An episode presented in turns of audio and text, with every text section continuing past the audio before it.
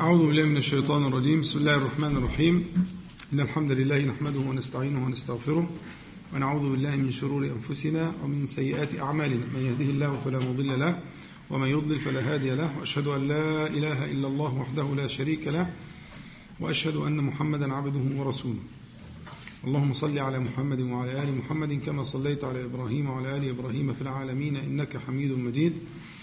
اللهم بارك على محمد وعلى آل محمد كما باركت على إبراهيم وعلى آل إبراهيم في العالمين إنك حميد مجيد. أما بعد فنحن آه لا نزلنا في قضية آه أصحاب الهموم وأصحاب الأحزان. وقلنا إن إذا جمعنا بين الهم والحزن فإن الهم هو ما تعلق بقابل الزمان. والحزن أو الحزن هو ما تعلق بماضي الزمان. فكل ما تعلق مما يحيط القلب مما يحيط القلب ما تعلق بقابل الزمان فتلك هي الهموم. وما تعلق بماضي الزمان فتلك هي الإيه؟ ونفى الله تعالى ذلك عن أهل الجنة. نفى الله تعالى ذلك عن أهل الجنة. فقال لا خوف عليهم ولا هم يحزنون. لا خوف يعني فيما يتعلق بالإيه؟ بالمستقبل. ولا هم يحزنون يعني فيما يتعلق إيه؟ بالماضي. جميل. فمفهوم ذلك ده المنطوق. فمفهوم ذلك أن أهل الأرض لابد لهم من هم وحزن. عشان تبقى الجنة فيها النعمة دي. عشان الجنة تبقى جنة. كيف تصير جنة؟ إذا خلت من الهموم والأحزان. طب الدنيا؟ لازم. اوعى تتصور. حذاري. أن تتصور خلو الدنيا عن الهموم أو الأحزان. تختلف المقادير. طب الشريعة جت لتوظيف تلك المشاعر. الشريعة جت لتوظف عندي الهموم والإيه؟ والأحزان. فقضيتي لا تزال في بحث توظيف الشريعة للهم والحزن. صح؟ شو قلنا الكلام ده؟ تمام. النصوص العامة اللي بدأنا بها لو تذكرون من جعل الهموم هما واحدة كفاه الله سائر همه. وأتته الدنيا ما هي الدنيا دي يا إما ماضي يا إما مش كده؟ أتته الدنيا بأحزانها الماضية أو بهمومها المستقبلة وأتته الدنيا وهي راغمة. يعني راغمة؟ قلنا أكثر مرة ها؟ يعني أنفها في الرغام. الرغام اللي هو إيه؟ التراب. يعني أتته الدنيا وقد كسرت أنفها. وقد وضعت أنفها في التراب. وضعت أنف في التراب. ده منتهى الذل. قمة الذل صح؟ مش كده؟ عشان كده تعملوا مع ربنا. ما تعملوش غير مع ربنا سبحانه وتعالى صح؟ إنك تحط أنفك ها؟ في الرغام في التراب. وأتته الدنيا وهي راغمة. فالنصوص العامة وارجع للتسجيلات إن شئت تدور في هذا الفلك فقلنا إن إحنا هنلتزم في مجاهداتنا بثلاث أذكار. ثلاث أذكار نواظب عليها. الذكر الأول لو تذكرون حديث عبد الله بن مسعود رضي الله عنه اللي هو من أصابه هم أو حزن فليقل اللهم إني عبدك وابن عبدك وابن أمتك في قبضتك ناصيتي بيدك ماض في حكمك عدل في قضاؤك أسألك بكل اسم هو لك سميت به نفسك أو أنزلته في كتابك أو علمته أحدا من خلقك أو استأثرت به في علم الغيب عندك أن تجعل القرآن ربيع قلبي ونور صدري وجلاء حزني وذهاب همي. انتهى الحديث. فالنبي عليه الصلاة والسلام قال ما قالهن مهموم قط إلا. قلت لك ما وإلا اوعى تنسى. الوعاء اللغوي ده أقوى وعاء في التوكيد. اللي هو إلا اللي بيسبقها نفي أو شبه النفي. وعشان كده قلنا الوعاء ده هو وعاء كلمة إيه؟ لا إله إلا الله. ما جاتش إن الله لا ما جاتش كده. دي أعلى منها. أعلى منها. أعلى منها لا إله إلا الله. يقول لي هنا عليه الصلاة والسلام يقول لي عشان يقطع الشك عندك عند المستمع. بس اللي بيفهم عربي. وحضراتكم طبعا ما شاء الله تبارك الله. صح؟ يوم عليه الصلاة والسلام يقول إيه ما قالهن مهموم قط إلا. فعشان لما تيجي تعزم في الذكر ده إلا أذهب الله همه. مش كده وبس. وأبدله مكانه فرحا وفي رواية إيه؟ فرجا. فهم لما سمعوا كده عرب بقى الصحابة رضي الله عنهم. لما سمعوا الكلام ده سألوا حضرة النبي عليه الصلاة والسلام أفلا نتعلمهن؟ أفلا نتعلمهن؟ فقال عليه الصلاة والسلام بلى فتعلموهن وعلموهن. وفي بعض الروايات بلى ينبغي لمن سمعهن زي حضراتكم كده أن يتعلمهن. يبقى اللي مش هيتعلم الكلمتين دول؟ مش حافظهم؟ مش عيب. حطهم في جيبك. حط ورقة كده. أنا على طول في جيبي ورقة. ورقة في جيبك كده. الحاجات الحساسة قوي دي الخطيرة قوي دي في جيبك. ما هو ده نوع من التعلم برضه. مش لازم تكون يعني حفظت. مش لازم. حفظت طبعا. بها ونعمت. لكن ما تتركش الطوق ده. ده طوق النجاة.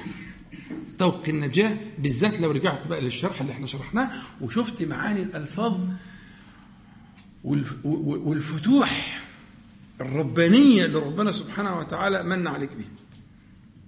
اتفقنا؟ يبقى ده حديث ابن مسعود. أظن كده تمام؟ حلو قوي قلنا الحديث الثاني إحنا هنقول الذي الثالث بس بنراجع. في ناس بتزعل من المراجعة الكتير دي. بيقول لك اقعد يعيد ويعيد ويعيد. استحملوني. ولعلكم تدركون قيمة ذلك. ولو بعد حين. ف ده بيسموه الدرس. الدرس والدراسة ويدرسونه اللي موجودة في القرآن كتير. ولكن كونوا ربانيين بما كنتم تعلمون الكتاب وبما كنتم تدرسون. الدرس ده معناه إيه؟ أنتم مش فلاحين طبعا ولا أنا الحمد لله. بس يعني الدرس ده عند الفلاحين يقول لك درس الغلة. يعني إيه درس؟ يعني ده رايح وجاي على سنابل القمح بنرج أو غيره علشان يفركها وتخرج حبة القمح من البتاع وبعدين يشيل القش ده ويبقى له عنده القمح. ده اسمه الدرس. فكلمة الدرس معناها إنك تروح وترجع تروح وترجع تروح وترجع. مظبوط؟ لا لا يكون الدارس دارسا إلا إذا ذهب وعاد وراح وجاء وها لغاية لما هو ده الدرس. ف التعلم والدرس لهذه الألفاظ النبوية هو طوق نجاة لك من هموم وأحزان. اتفقنا؟ طيب. الحديث الثاني حديث أبي. الحديث ده قلنا قلنا حديث أبي ده الواحد لو قعد يقوله في اليوم عشر مرات ها؟ والله لا يمل وأكثر صح؟ لا يمل. لأنه أبي قال للنبي عليه الصلاة والسلام إني أكثر الصلاة إني أحب الصلاة عليك إني أكثر الصلاة عليك. فكم أجعل لك من صلاتي؟ في الساعة اللي هو كان محددها في وسط الليل كده في, في, في الثلث الأخير كان بيعمل فيها وظائف متعددة. فيحب الصلاة على النبي عليه الصلاة والسلام. كان فيها جزء صلاة على النبي عليه الصلاة والسلام فيها دعاء, دعاء له هو لنفسه دعاء لمش عارف إيه إلى آخره. فكم أجعل لك من صلاتي؟ فالنبي عليه الصلاة والسلام بيختبره بقى وبيخرج ما عنده. فقال ما تشاء. فقال أجعل لك ربعها؟ قال وإن شئت وإن زدت فخير. يعني إذا النبي عليه الصلاة والسلام فتح له الباب. بعد الربع النصف بعد النصف ثلاثة أرباع قال أجعل لك صلاتي كلها. يعني الساعة دي مش ساعة 60 دقيقة زي ما اتفقنا. ساعة يعني زمان زمان شريف. انت بقى وشطارتك. خليته ربع ساعة نصف ساعة ساعة ساعتين انت وحظك. بس تعظمه تعظمه وتجعله خالصا. وأنا قلت لك لو عشر دقايق اسمها ساعة برضه. عشان ما إيه ما تصعبش على نفسك. لو خمس دقايق برضه اسمها ساعة. اتفقنا؟ يقسم المجرمون ما لبثوا غير ساعة. وتقوم الساعة الساعة الأولانية الساعة الثانية. حفظنا الكلام ده. زي الفل. قال أجعل لك صلاتي كلها. هنا بقى النبي عليه الصلاة والسلام لما ترقى لما ترقى قال له إذا تكفى همك ويغفر لك ذنبك. بنفس القصة. آه هي نفس القصة. همك ويغفر لك ذنبك. يبقى ده مدخل ملكي بقى. ده مدخل ملكي. لدفع الهموم والأحزان. اللي هو مدخل إيه؟ الصلاة على النبي صلى الله عليه وسلم. وترجع بقى لشرح الصلاة على النبي عليه الصلاة والسلام نشوف بقى معناها ودلائلها. ولو هو تقول الصلاة الإبراهيمية يبقى الكاف بتاعة التشبيه كما صليت ده كله موجود وترجع. له عشان لما تقول تقول بوعي وبقلب حاضر.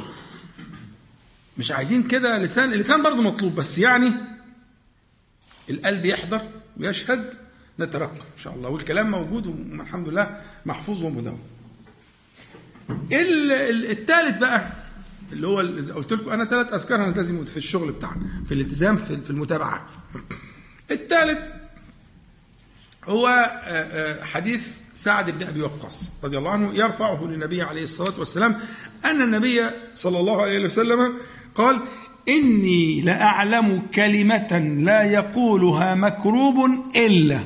نفس الأسلوب. صح؟ خلي بالك. لما تلاقي الأسلوب ده موجود في أي نص انتبه فوق. هو كان بيخاطب العرب. العرب. ف وإحنا بنتحاول نتعلم عشان نفهم نشوف. فالأسلوب ده أسلوب تنبيه لل لما يأتي في هذا الوعاء. لا يقولها مكروب إلا فرج الله عنه. خلاص انتهت. زي الأولاني بتاع ابن مسعود. لا يقولها مكروب إلا فرج الله عنه. كلمة أخي يونس. كلمة أخي يونس. والحديث ده له روايات كتير من ضمنها برضه من رواية سعد وغيره. ابن أبي وقاص رضي الله عنه كلمة أخي ذي النون لا يدعو بها مسلم قط إلا استجاب الله له. بنفس وعاء برضو ما وإلا رواية ثانية كلمة أخي ذي النون اللي هو يونس النون يعني الحوت. لا يقولها مكروب قط. منها هناك بقى في الرواية الثانية لا يدعو بها مسلم قط إلا استجاب الله له. إحنا طرحنا سؤال المرة اللي فاتت وكنا يعني أشرنا إليه زمان للي ما حضرش نعيد برضو يعني فالإعادة فيها إفادة. هو كلمة ذنون اللي موجودة في سورة الأنبياء لا إله إلا أنت سبحانك إني كنت من الظالمين. بس النبي عليه الصلاة والسلام قال يدعو بها. يدعو بها، فهل في الكلمة دعاء؟ واللي يرشح الموضوع ده ويقويه انه في, في اللي بعد كده على طول في الآية في سورة في نفس الآية في نفس الآية في سورة الأنبياء فاستجبنا له طب هو طلب إيه؟ استجبنا دي معناها طلب فكانت الإجابة لطلب حضر الإجابة عندك؟ لا إله إلا أنت سبحانك إني كنت من الظالمين فاستجبنا له ها؟ ها؟ ونجيناه. مش كده وبس؟ وكذلك ننجي المؤمنين. لا عايز أوقف بقى. مش كده وبس؟ يعني إنما تحكى هذه القصة عن يونس عليه السلام لتكون طريقا لكل المؤمنين. وكذلك يعني ومثل هذا الحال طريق لإنجاء المؤمنين من الكروب. طيب وائل. انت دخلت بطن الحوت؟ طب في حاجة قريبة من كده؟ في حياتك؟ لا كلمني بكلمك. في حاجة؟ مريت بكرب قريب من بطن الحوت؟ لما لا هنسمع هنوقف الدرس ونسمع. لو لو عندك قصة قريبة من بطن الحوت نسمعها نوقف الحصة ونسمع. يعني إحنا بنتكلم في كرب ملوش نظير.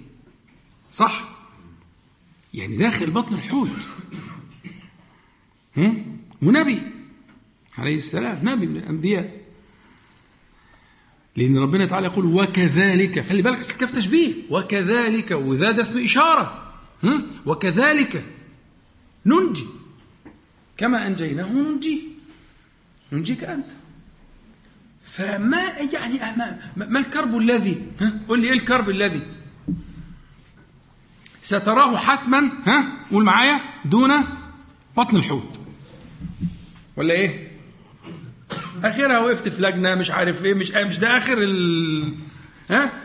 المصاريف اثرت معاك العيال مش عارف مصاريف المدارس مش ده آخرنا؟ حاجات بالشكل ده يعني. والله تعالى يقول وكذلك ننجي المؤمنين. يبقى لازم نفهم أين الطلب. أين الطلب؟ أين الدعاء؟ أين السؤال؟ في لا إله إلا أنت سبحانك إني كنت من الظالمين. عايز حد بقى كده يبرني من اللي سمعه زمان ويقول لي. افتي يا عم براحتك. ما هو طالما إحنا قاعدين في طالما قاعدين في الدرس وكده خد راحتك. هتلاقي التصحيح يبقى جميل. كويس هات هات اللي عندك. أنا عايز اللي هيتكلم يقول لي الطلب فين؟ أين هو الطلب؟ لقوله تعالى فاستجبنا. يعني سأل فأجبناه. سأل فأجبناه. وهو أنجاه خرجه من بطن الحوت. يعني كأن العبارة دي فيها معنى معنى إيه؟ ها؟ أخرجني. أنا عايزك توصلني لكده. عايزك توصلني إن العبارة دي فيها إيه؟ أخرجني من بطن الحوت. اتفضل. كنت قلت زيها تقريبا في الاعتكاف بتاعت ليله القدر نفس الدعاء برضه قلت إن ساعتها تمرر على قلبك وانت بتدعي آه. لا إله إلا أنت وأنت بتقولها تمرر على قلبك أنت يعني عايز تدعي إيه ساعتها؟ آه. آه آه صح. لا كويس. جزاك الله خير. لا ده أنا قلتها في لا إله إلا الله وحده لا شريك له له الملك وله الحمد وعلى كل شيء قدير. دي في دعاء النبي صلى الله عليه وسلم يوم عرفه صح. لا يفتح عليك. بس دي في في في معنى وهو على كل شيء قدير. الشيء ده حط اللي انت عايزه فيه. فهمت؟ فاكرها دي؟ دي بقى بتاعت إيه؟ قوله الحديث الصحيح. خير الدعاء دعاء عرفة. وخير ما قلت أنا والنبيون من قبلي لا إله إلا الله وحده لا شريك له له الملك وله الحمد وعلى كل شيء قدير. فهو قال ده دعاء دعاء عرفة. ففين الدعاء في دي فهي كانت في المعنى اللي هو قال ده صح؟ إن هي في قوله عليه الصلاة والسلام كل شيء قدير وما تريده داخل في, في هذا الشيء. تمام؟ زي الفل. لكن إحنا بقى معانا هنا باشمهندس محمد. قول اللي عندك. أنا كان قصدي إن هو اعترف بذنبه. فلا إله إلا انت سبحانك إني كنت من الظالمين. يعني ظلم نفسه يعني. فكان بيستغفر للذنب اللي أدى لدخوله في الحوت في بطن الحوت ولا لا؟ استغفر للذنب. يعني اعترف يعني اقر بذنبه ف... فده الدعاء ده علشان يغفر ربنا سبحانه وتعالى يغفر له ذنبه. اللي هو كان كان أساسه هو لو أنا فاكر اللي هو وذنون إذ ذهب مغاضبا. فظن أن لن نقدر عليه فنادى في الظلمات أن لا إله إلا أنت سبحانك إني كنت من الظالمين فاستجبنا له. صح؟ دي الآية صح. ها. المقصود إن هو كان فيه خطأ معين. آه. الله سبحانه وتعالى كان علشان ينقيه يعني ف تمام. طيب اتفضل باشمهندس. ها. يعني لا في ده فين وده كده؟ لا براحتك براحتك. اتفضل. الأول بينزه ربنا سبحانه وتعالى عن كل نقص. يعني كويس. لا إله إلا أنت سبحانك. سبحانك أنزهك. تمام. آه، تمام. آه. وإن أنا كل يعني حاجات مش كويسه يعني نقص كتير. آه، وإن أنا ظالم لنفسي. تمام. ف يعني كأنه بيطلب من ربنا سبحانه وتعالى إن ربنا سبحانه وتعالى يعامله بما هو أهله سبحانه وتعالى وليس بما أنا أهله. تمام. تمام. أنت بتدور في فلك حاجة بيسموها في في العربية التعريض. أن يعرض. فهو يعرض بكرم الله تعالى وعفوه إلى آخره. طيب حد عنده حاجة تاني؟ قول. أعتقد هو الدعاء فيه شكرين يعني. الشكر الأولاني آه، هو تعظيم ربنا. تمام زي ما هم قالوا. آه. والنص الثاني بالاعتراف بالذنب يعني. حلو جدا نفس كلام باشمهندس مصطفى. فهو آه، يعني مفيش حد هيخرج من ربنا. هو كده قدم الألوهية والتع- والتعظيم والاستغفار. فدي عايدة على إن اللي هيخرجه من الموقف ده هو ربنا سبحانه سبحانه وتعالى. لا إله إلا هو.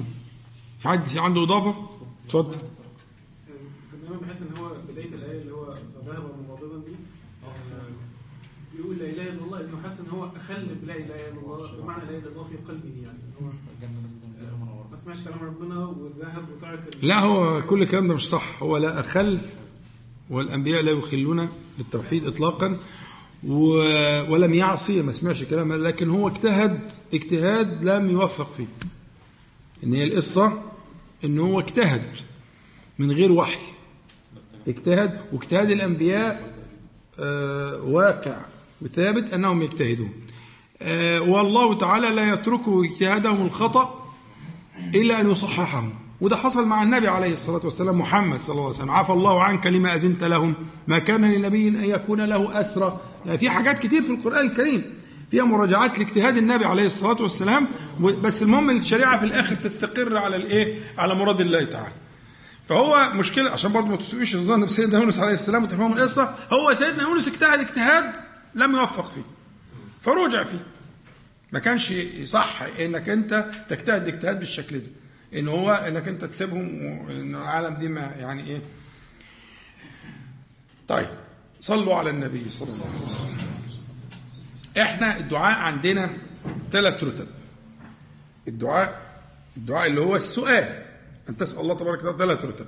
والمؤمن لا يكتمل إيمانه إلا بأن يتعبد بالرتب الثلاث. بالرتب الثلاث. إيمانك هيدن ناقص حتى لغاية لما توصل للرتبة دي. خلاص؟ الرتبة الأولى ربنا آتنا في الدنيا حسنة وفي الآخرة حسنة. ربنا اغفر لنا ذنوبنا وكفر. ودي الأكثر. اللي هو صريح الطلب. صريح الطلب. خلاص؟ تطلب بالتحديد. واللي أنت عايزه. واللي انت بيؤلمك من دفع ضر أو جلب خلاص؟ تمام؟ دي رتبة وهي الأكثر في دعاء الصالحين والأنبياء وهي الأكثر في القرآن الكريم والسنة المطهرة. الرتبة الثانية بيسموها رتبة التعريض. رتبة اللي هي بيبقى الإنسان عنده درجة من الحياء تمنعه من التصريح. خلاص؟ ما توجدتش في الحالة الأولانية اللي اغلب أحوال الناس. أغلب أحوال الناس إنك بتصرح بطلبك. لكن قد يعتريك من من أحوال الحياء من الله تعالى ها؟ ما لا يجرئك على التصريح. زي إيه؟ زي آدم. بعد ال ال ال ال ال ال السقطة اللي حصلت. آدم بيقول إيه عليه السلام؟ ربنا ظلمنا أنفسنا وإن لم تغفر لنا وترحمنا لنكونن من الخاسرين. هو ما قالش اغفر لي وارحمني. عنده من الحياء ما جعله يعرض يعرض بالطلب. مظبوط؟ زي موسى عليه السلام. فقال رب إني لما أنزلت إلي من خير فقير. مش يعني الدنيا خلاص أنا اتخنقت بقى يا رب. عايز كذا وكذا وكذا. إنما هو التعريض. التعريض بكرم الله تعالى وعطاء الله تعالى وعفو الله تعالى. ودي رتبة الحامل عليها أن يجد المرء في قلبه من الحياء ما يحول بينه وبين صالح الطلب. بس خلي بالك دي الأقل. دي الأقل. نيجي بقى للثالثة وهي أقل القليل. وهي دي بقى الحالة اللي هي موجود فيها الدعاء عرفة زي ما اتقال كده بالظبط ودعاء يونس عليه السلام. هنا مفيش لا تصريح ولا تعريض. لا تصريح ولا تعريض. فكأنك آه، آه، آه، كما قيل حسبنا الله ونعم الوكيل.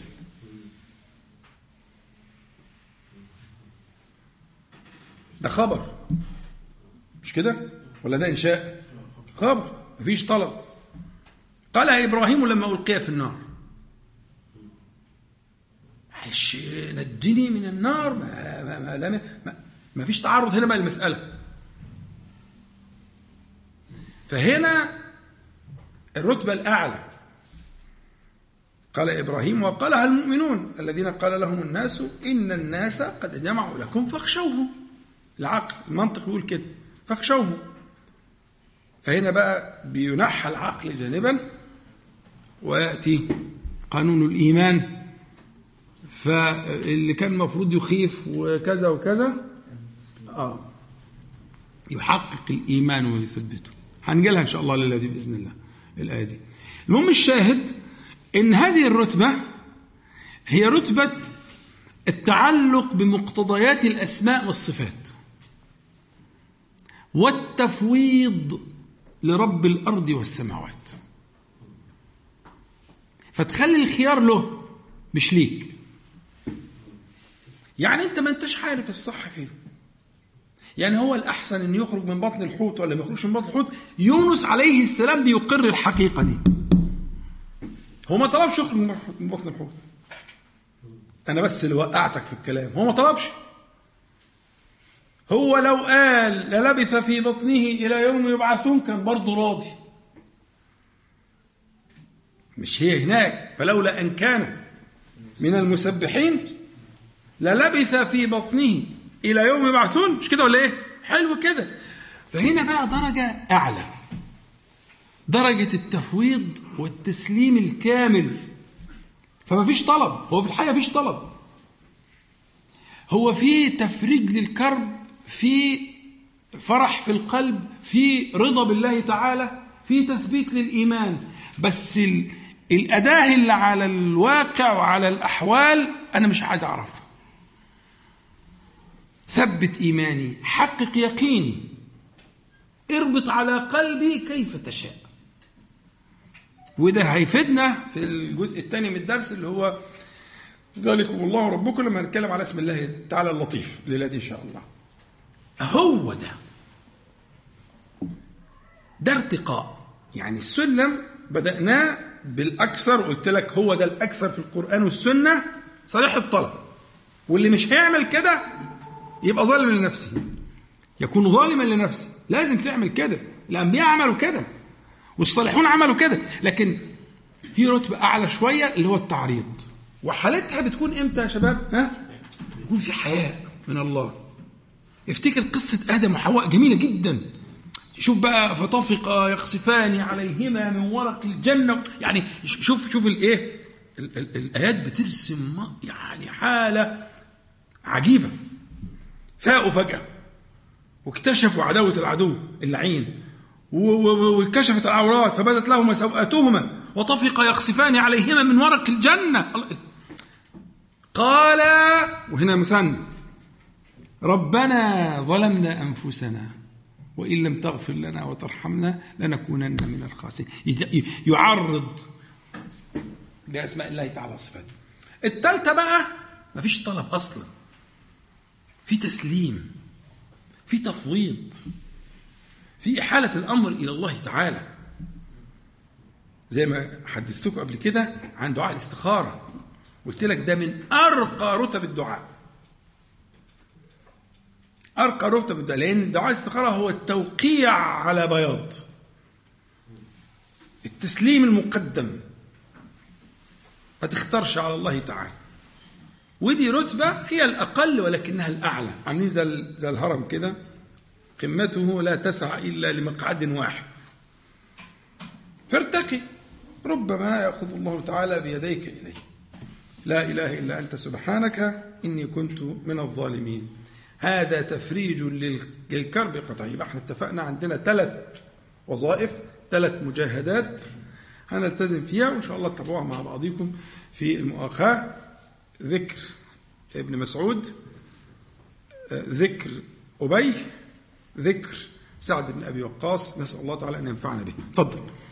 تدريج الكرب ده برضه الهم والحزن أيوه الاثنين الاثنين الاثنين الهموم والأحزان. ماضي ماضي ومستقبل. وزي ما انت شايف يونس عليه السلام كان عنده الاثنين. طب حضرتك ليه قلت لنا ثلاث حاجات مع ان واحد فيهم هيكفي خلاص يعني هيزيل الهم وال سؤال جميل. سؤال جميل. صلى على النبي عليه الصلاة والسلام. لأنك لازم تمر بالأحوال دي كلها. حياتك لازم تشتمل على الأحوال دي. الثلاثه يعني مرة أو مرات كتير قوي قوي خلاص عايز عايز عايز قول. طلبات صريحة مباشرة واضحة م- م- ما فيهاش غير كده. زي اللي بتقولها بين السجدتين السبعة اللي إحنا متفقين عليهم. اغفر لي وارحمني واهدني واجبرني وعافني وارزقني وارفعني. سبعة. حلو. زي العسل.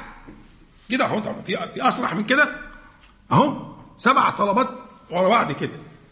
اغفر لي وارحمني واهدني واجبرني وعافني وارزقني وارفعني. وتقعد تعيدهم تعيدهم تعيدهم لغاية لما تعيش الجو ده. تمام؟ ده الأكثر. لكن هيجي لك لحظة يبقى في الحياء يعني حاضر من الله. العملة كانت تقيلة شوية. مظبوط؟ أهو فبدت لهم لهما سوءتهما ما هي العملة كانت تقيلة شوية. كانت عايزة يعني تيجي روح الحياء تغلب. فبدل ما يقول اغفر لنا وارحمنا قال فإن وإن لم تغفر لنا وترحمنا لنكونن من الخاسرين. خلاص؟ يبقى كده رب إني لما أنزلت أنزلت ده فعل ماضي على فكرة. مش ستنزل. موسى عليه السلام مش ستنزل. أنزلت. أنا عارف متأكد يقيني عليه. من خير فقير أنا فقير. فقير إلى خيرك الذي أنزلته. تمام؟ هنا لازم يعني الحالة الثالثة ده الحياة. الحالة الثالثة بقى بيبقى يعني ال- الحال يشبه يشبه ما كان في إيه ولذلك قلنا دي بقى حالة الكرب الشديد الكرب المحيط. اجتهد.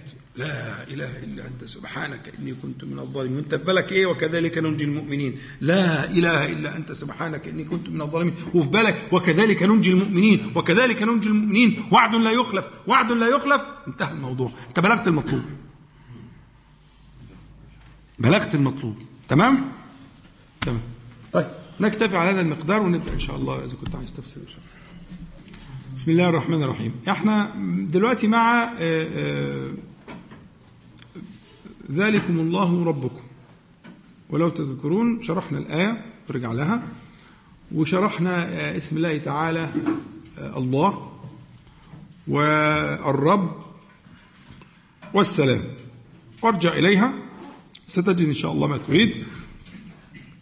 فيما يتعلق بالمعنى والمقتضى المعنى الذي يكون حاضر ده هيساعدك في الفهم. لكن الأصل أصل الدرس آه، آه، يدور على مقتضى الإيمان بالأسماء والصفات.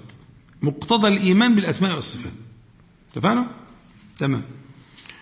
الليلة بدأنا إحنا الحصة اللي فاتت الكلام على اسم الله تعالى اللطيف. وقلنا معناه في اللغة ومعناه فيما يليق بجلال الله تبارك وتعالى. وهنبدأ في الكلام في المقتضى فممكن نختصر الإيه؟ الكلام في المعنى. الكلام في المعنى اللغوي ال- ال- الشيء الذي لطف فعل يعني يعني دقة كان دقيقا أو خفيا. ما دق وخفيا هو ده الشيء ال- اللطيف. الشيء اللطيف في الأشياء هو الشيء الدقيق الخفيف الخفي. آه، تقول ألطفت الشيء في في كمي أو في ها؟ يعني أدخلته بخفاء كده. واحد يروح حاطط الحاجة ب- ب- ب- بصنعة كده تخفيها في جنبك أو في ها؟ اسمها ألطفته فال- ف- فالمادة كلها في كلام العرب تدور على معنى الدقة والخفاء وما في معنى. هي في جناب الله تعالى هي آه، آه، هذا الاسم آه، هو اسم للذات واسم للفعل. اسم للذات. فاسم للذات زي ما مثلا في قوله تعالى في سورة الأنعام لا تدركه الأبصار وهو يدركه الأبصار وهو اللطيف الخبير. فمعنى لطف الذات هو الشرح مفيش أجمل من شرح القرآن. بيان القرآن لمعنى لطف الذات اللي هو لا تدركه الأبصار وهو يدركه الأبصار. لطيف لا يدرك. سبحانه وتعالى جل جلاله. ده لا يتعارض مع قوله عليه الصلاة والسلام إنكم سترون ربكم لا تضامون في رؤيته كما ترون هذا البدر.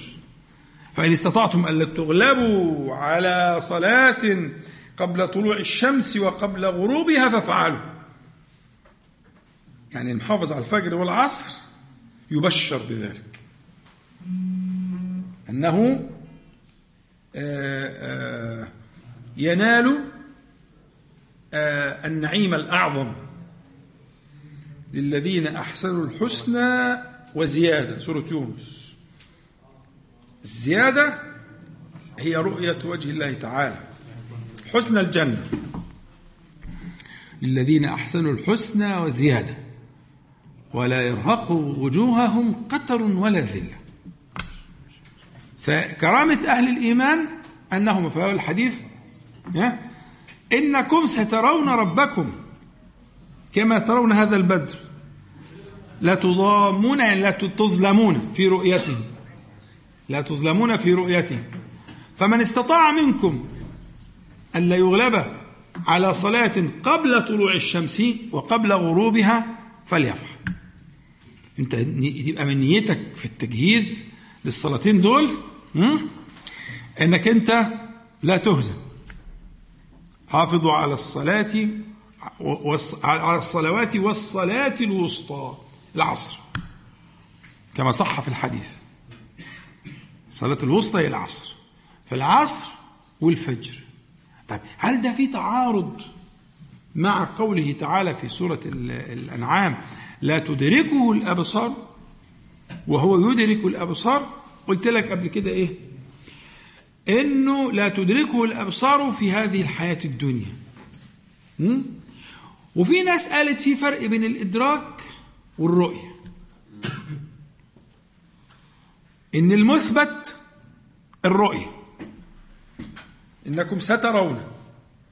والمنفي الإدراك. وقالوا إن الإدراك أعم وأشمل من الرؤية. تمام؟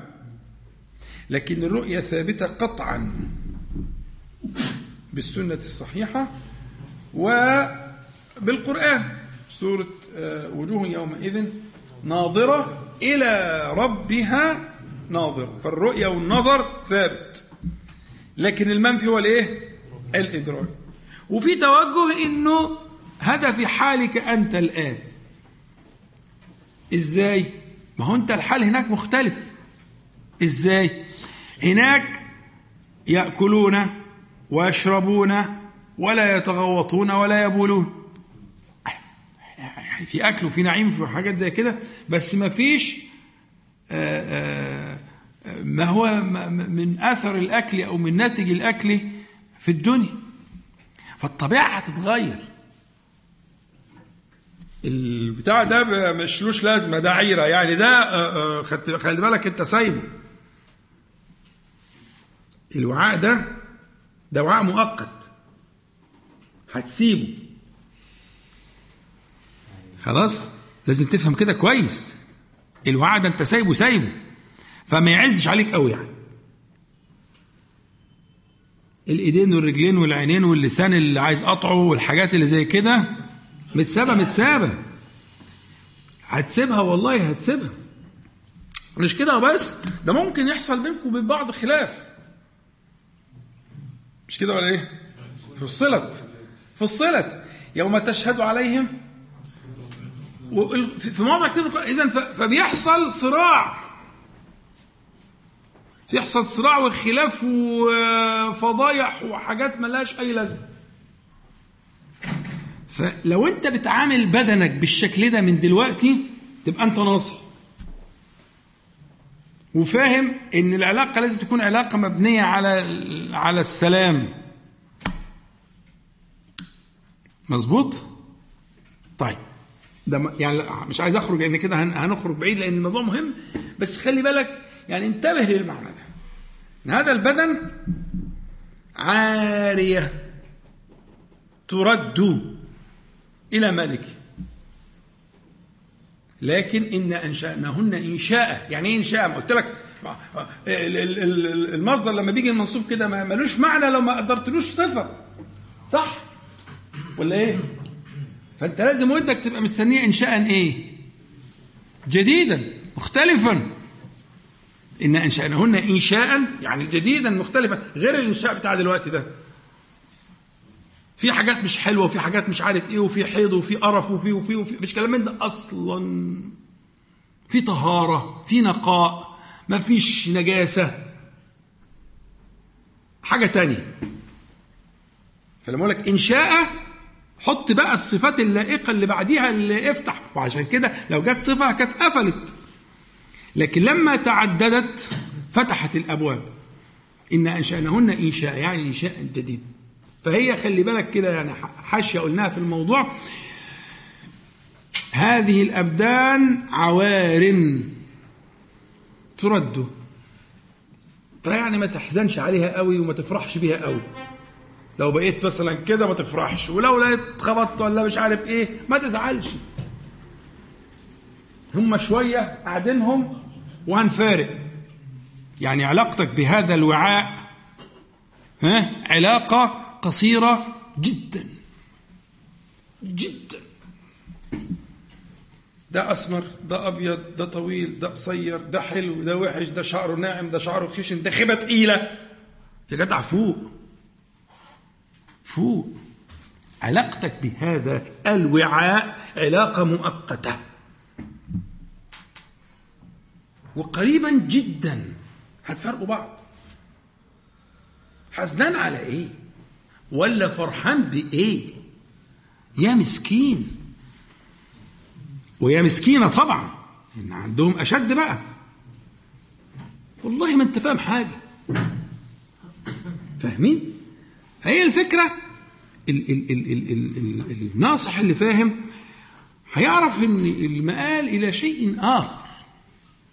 فلما يجي عليه الصلاة والسلام مع الجماعه المعتزلة بقى الجماعه اللي عندهم شغالين برنامج العقليات يقول لك الرؤيه ومش الرؤيه يا عم اهدى. الكلام ده في حالتك كده آه طبعا. لا تشوف ولا ولا تعمل حاجة أصلا. وأنت مش مش مؤهل لأي حاجة من دي. الكلام على حال تاني شأن آخر. بيخاطب مين عليه الصلاة والسلام؟ بيخاطب الصحابة الكرام وهذه الأمة المباركة حافظوا على الفجر والعصر لتروا ربكم بعد إعادة التأهيل. مظبوط؟ قال في, في, في, في البعث قال كأبيهم آدم ستون ذراعا في السماء. الذراع عند العرب حوالي 80 سم وانتوا كلكم شاطرين. يلا طلع حاسب واحسبها يعني عمارة كم دور؟ 17 دور أنا حاسبها. يعني أنت ماشي كده جنب عبارة 17 دور. يعني النخل والحاجات دي بالنسبة له تبقى كده إيه؟ النخلة والدي حاجات في الأرض كده. هو كده ده في الصحيح ده في الصحيح أنا الحديث ده في الصحيح. ستون ذراعا في السماء. كل حاجة بتتغير. بلاش ضيق أفق. الدنيا غير كده خالص. إحنا في دار ابتلاء يا جماعة في اختبار. واحد قاعد في امتحان يبص في الدكة وفي الورقة وفي الكرسي وفي. يا ابني إيه ده إيه؟ اصحى لنفسك الوقت هيخلص. الوقت هيخلص. أصل الشباك إيه؟ أنا مش عارف إيه. الشمس إيه؟ وواحد تاني ماسك الورقة وشغال. وطلب كراسة تانية. وده عمال. عمال. يبص مش عارف الخشب إيه والكراسة إيه والبتاع إيه والشمس إيه والهواء إيه والبتاع. يا عم أي حاجة تقضي. أي حاجة تقضي. انت سمارة انت بياضة انت طويل انت قصير انت ضعيف انت مريض انت معلول انت اي حاجة اي حاجة تقضي. ده اختيار الحكيم سبحانه وتعالى. ده اختياره هو مش اختيارك انت. كفاية كده؟ طيب. طبعا الكلام مش عليكم أنتم ما شاء الله لا قوة الا بالله بتكلم على الناس التانية يعني. ربنا يحفظكم جميعا. إحنا اللي وصلنا لكده؟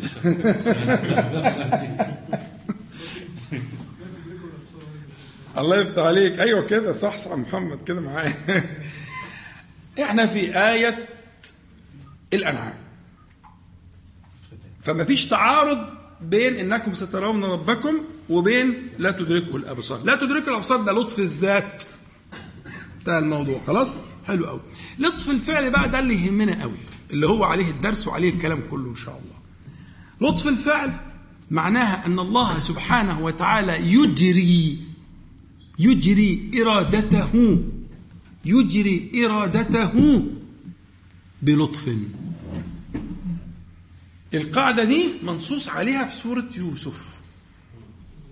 قلت لك في التضمين اللي موجود. يوسف بعد اللي حصل ده كله من الأهوال ها؟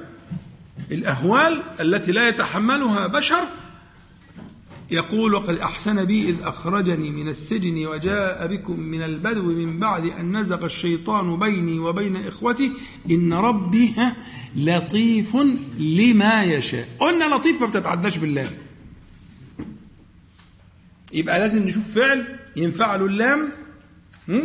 وبعدين يكون ذلك بلطف. يبقى اللي ينفع له اللام إيه؟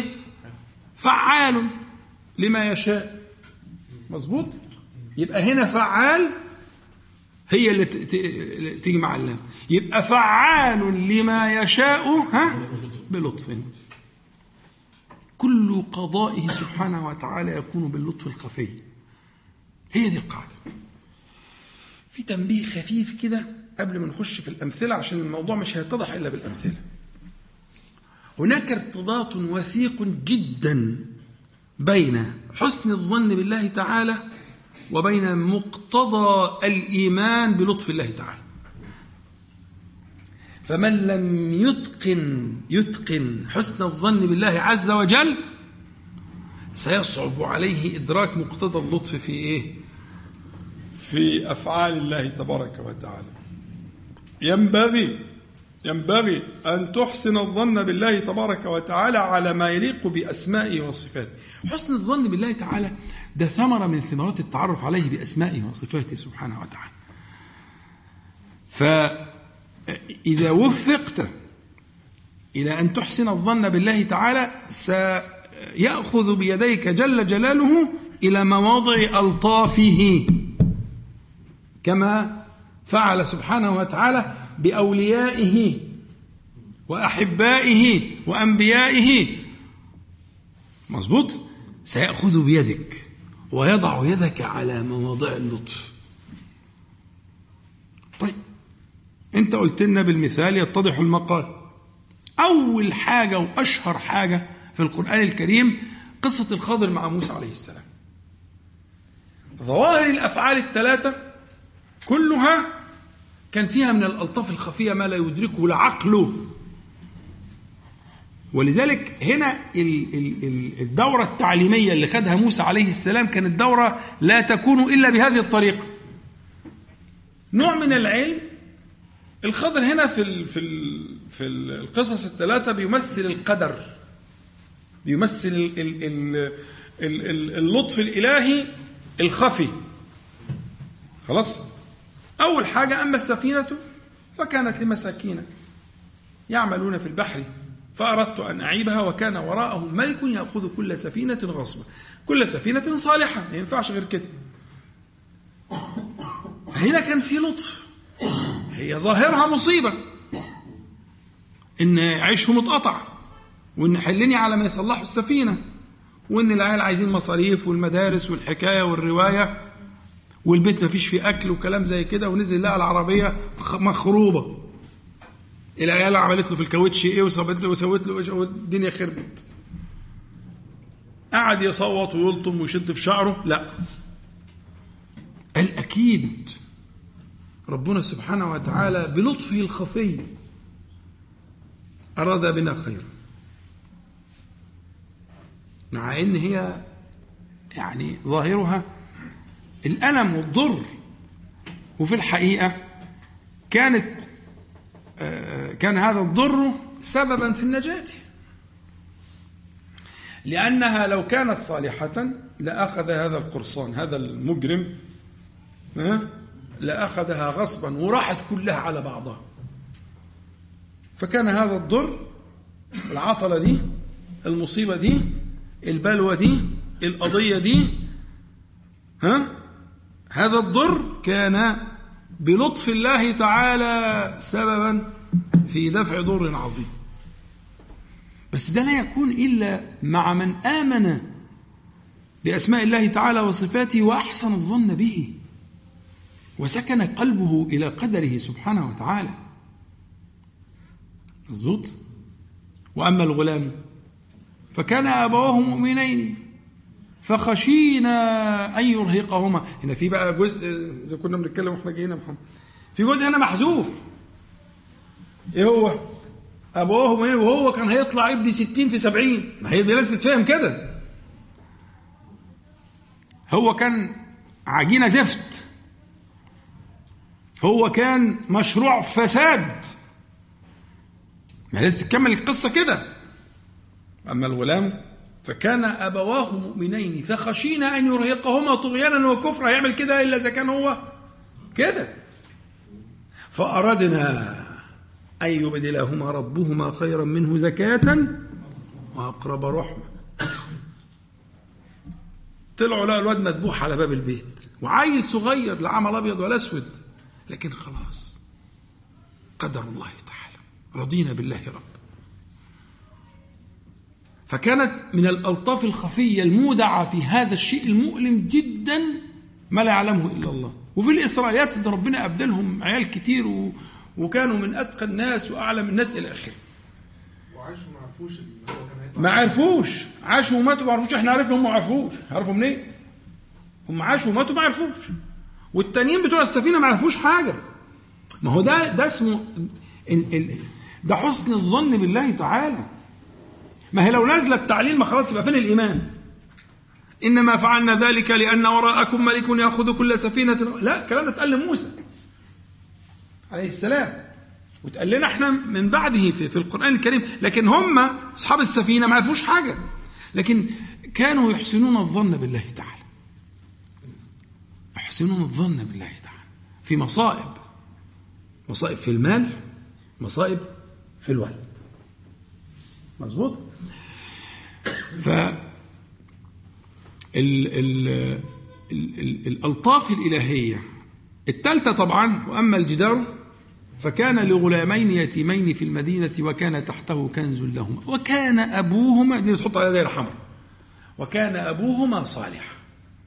فأراد ربك أن يبلغ أشدهما ويستخرج كنزهما رحمة من ربك. وما فعلته عن أمري هو هذا هذا هذا قدره سبحانه وتعالى. حلو قوي يبقى إحنا هنا. ال- ال- النموذج الثالث نموذج موت الوالدين. مش كده؟ النموذج الثاني نموذج موت الولد. النموذج الأول نموذج فقد الإيه؟ المال. مظبوط؟ وكلها اشتملت على ألطاف الله الخفيه التي تستوجب إيمانك وحسن ظنك بالله تبارك وتعالى. طيب. الذين قال لهم الناس إن الناس قد جمعوا لكم فاخشوهم فزادهم إيمانا وقالوا حسبنا الله ونعم الوكيل فانقلبوا بنعمة من الله وفضل لم يمسسهم سوء واتبعوا رضوان الله والله ذو فضل عظيم. إنما ذلكم الشيطان يخوف أولياءه. فلا تخافوهم وخافوني إن كنتم مؤمنين. ثلاث آيات في آل عمران. عايزين نفتش بقى. تساعدوني. أنتوا خدنا التدريب في الإيه؟ في موضع الكهف. ساعدوني بقى. عايزين ندور على الألطاف اللطف الخفي والمثال مثال المؤمنين بألطاف الله تعالى الخفية بسم الله تعالى اللطيف. ها؟ في الثلاث آيات في آل عمران. الذين قال لهم الناس إن الناس. يعني الناس هنا بقى اللي هم إيه العرب كلها اجتمعت. ده في الأحزاب. يعني في الأحزاب جاي إن شاء الله نفس الآيات. أنا عايز عشان أجمع عشان أختصر لأن كنت عايز قال ولما رأى المؤمنون الأحزاب قالوا هذا ما ده يبقى عندك في أحد وفي الأحزاب. الموضعين. العرب جاية بقوة والى آخره. ما لا قبل لأهل الإيمان بهذه الأعداد وهذه القوة وهذه الأموال وهذا المرصود للموضوع. تمام؟ سواء نجمع الاثنين مع بعض. لأن هي نفس تقريبا ولما رأى المؤمنون الاحزاب قالوا هذا ما وعدنا الله ورسوله وصدق الله ورسوله وما زادهم إلا إيمانا وتسليما. حلو قوي يبقى اذا الموضوعين فيهم شبه كبير بس عشان هنختصر الوقت لأن أنا كده آه، يعني فاضل على ساعة دقائق قليلة يعني. فنجمع وممكن نفصل في وقت تاني بس نجمع بين الأحزاب وبين أحد بين آل عمران وبين سورة الأحزاب. تمام؟ الفكرة مشتركة. إيه الفكرة المشتركة؟ ها؟ انه آه انه اللي, اللي بيتقال غير المشاهد. أيوه. الآلة, الآلة الإعلامية الذين قال لهم الناس دول سي بي سي وأون تي في وأبصر إيه ومش عارف إيه دي الذين قال لهم الناس. إن الناس دول البعبع. خلاص؟ قد جمعوا لكم فاخشوهم. فالآلة الإعلامية بتضخم جدا وبتقول إن الناس قد جمعوا لكم. ومش عايزينهم ينفعلوا هم براحتهم لا. خلي بالك يا باشمهندس محمد. مش عايزه ينفعل ده بيقول له إيه؟ فاخشوهم. يعني بي بيغششوا اللي المفروض يعمله يعني لو كان ممكن يقول ان الناس قد جمعوا لكم. مش كده ولا إيه؟ ويسيبوه يخاف لوحده. لا هو من حرصه. شوف الآلة الإعلامية من حرصه مش عايز يديله مساحة إن هو ينفعل لوحده كده. لا. هو واخد بإيده كمان للحالة الانفعالية اللي هو عايز عايزه يكون فيها. يعني لازم تخاف يا أخي. اوعى ما تخافش. في حد ما يخافش من ده؟ ده الغول والعنقاء. إزاي ما تخافش؟ هجيب لك البعبع أهو. ما تخافش إزاي؟ فهي فخشوهم دي حتى كده فيها يعني لما تقعد تفكر فيها غريبة جدا. طب انت كآلة إعلامية خلاص ماشي. انت جبت البعبع وعملت. لكن لا لا هو ما يعني إيه مش عايز مش عايز يدي احتمالات. حكمتك يا رب في نفس الآية فزادهم إيمانا. والإيمان لا يكون إلا بالغيب. فيش إيمان بالمشاهد أبدا. المشاهدات دي إسلام. الإسلام ده المشاهدات المعاينات تتمسك. لكن الإيمان لازم يكون بغيب. فزادهم إيمانا وقالوا حسبنا الله ونعم الوكيل. كافينا حسبنا كافينا. يكفينا ما أهمنا. حسبنا الله ونعم. فانقلبوا بنعمة من الله وفضل. انقلبوا دي إن كان اللي كان الحسابات والدراسات ها؟ الدراسات اللي بتاعه علم الاجتماع السياسي والدراسات بتاعه مش عارف إيه تقول إن لما نعمل كذا يحصل كذا ولما يطلع مش عارف الواد الأقرع اللي بيطلع ده يوم عامل للناس مش عارف إيه إيه؟ دي الدراسات بتقول كده. يقول لك فانقلبوا. يعني رد الفعل غير متوقع. فانقلبوا بنعمة من الله وفضل لم يمسسهم سوء. واتبعوا رضوان الله. واتبعوا رضوان الله. واتبعوا وحي الله واتبعوا رسول الله واتبعوا الإيمان في قلوبهم. والله ذو فضل عظيم. خلي بالك بقى الآية اللي جاية دي فيها بيسموها تزييل. يعني إيه؟ إنما إنما عندنا في اللغة معناها القصر والحصر. إنما تفيد الحصر. يعني اللي جاي بعديها ده محصور إنما ذلكم اسم إشارة. يعني كل اللي فات ده ده تعقيب عليه. خلاص؟ اللي هي تعقيب على إيه؟ الذين قال لهم الناس إن الناس فانقلبوا ها؟ يعني القصة دي؟ هذا المشروع ده هذه الآلة الإعلامية دي إنما ذلكم الشيطان يخوف اولياءه يعني يخوف اولياءه يخوفكم أولياءه. فهنا يخوف متعديه المفعولين. واحد محذوف وواحد مذكور. حاضر. بقى بقى براحة الراحة كمان. إنما ذلكم الشيطان يخوفكم أولياءهم. زي واحد ما يخوف ابنه البعبع. فهو هنا خوف ابنه البعبع فتعدت لمفعولين. فخوفه بحاجة. إيه الشيء اللي بيخوف بيه؟ فأنت بتخوف ابنك بحاجة. خلاص؟ فأداة التخويف غير الذي وقع عليه التخويف. فالشيطان عليه لعنة الله يخوف أهل الإيمان. أداة التخويف كانت إيه؟ أولياء. اللي هم اللي أنت عارفهم. هم دول. دول أدوات حقيرة. لأن الشيطان نفسه من الضعف بمكان يا أخوانا. إذا كان الريس الكبير الدماغ ها؟ إن كيد الشيطان في نص القرآن الكريم سورة النساء إن كيد الشيطان كان ضعيفا. يا ابني ده أنت قلت بسم الله تسع حروف يتعمي. يتعمي يتعمي. ستر ما بين عورات بني آدم وأعين الجن بسم الله. أنت بتقلع هدومك كده قول بسم الله. هتخش في السرير جنب زوجتك قول بسم الله. خلصت المسألة. دخلت باب بيتكم وأنت بتحط المفتاح كده قول بسم الله. بتفتح النور في الأوضة قول بسم الله. هو بالضعف ده؟ أي أيوة والله بالضعف ده. خيبة خيبتنا إحنا. الخيبة الحقيقية هي خيبتنا إحنا. يعني إحنا ما بنقولش بسم الله. مش أكتر من كده. على ضعفه ده أدي أنت شايف النتيجة عاملة إزاي. فما تفتكرش يعني إن هو ما حصلش؟ لا هو ما حصلش ولا حاجة. ده خيبته تقيل. ده بيجي يوم عرفة ويقعد يتبرر في التراب. شغل السنة كله راح. آه والله شغل السنة كله راح. سواء للوفد أو للمسلمين. لعموم المسلمين الله تعالى يغفره لعموم المسلمين باستغفار الوفد. الوفد الكريم المكرم على الله تعالى. يجي يوم عرفة ضحك النبي صلى الله عليه وسلم لما رأى من تمرغه في التراب. متبرر في التراب شغل السنة كله راح. واخد بالك؟ هو يعني لازم تحطه في حجمه. ما تديلوش أكتر من حجمه.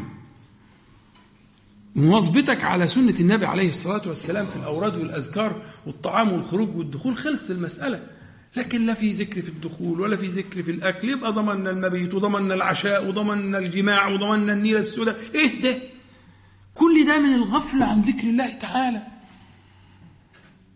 أنا ما بقولكش شيل حديد ولا انقل مش عارف. أقول لك قول لا إله إلا الله. قول بسم الله. موضوع مش أكتر من كده. فبالتالي إذا حصل فإنما ذلكم الشيطان. هي كده إنما. الحقيقة إنما ذلكم الشيطان يخوف أولياءه يخوفكم أولياءه طيب الفاء بقى فاء التعقيب. فلا تخافوهم. وخافوني إن كنتم مؤمنين. وأنتم مؤمنون.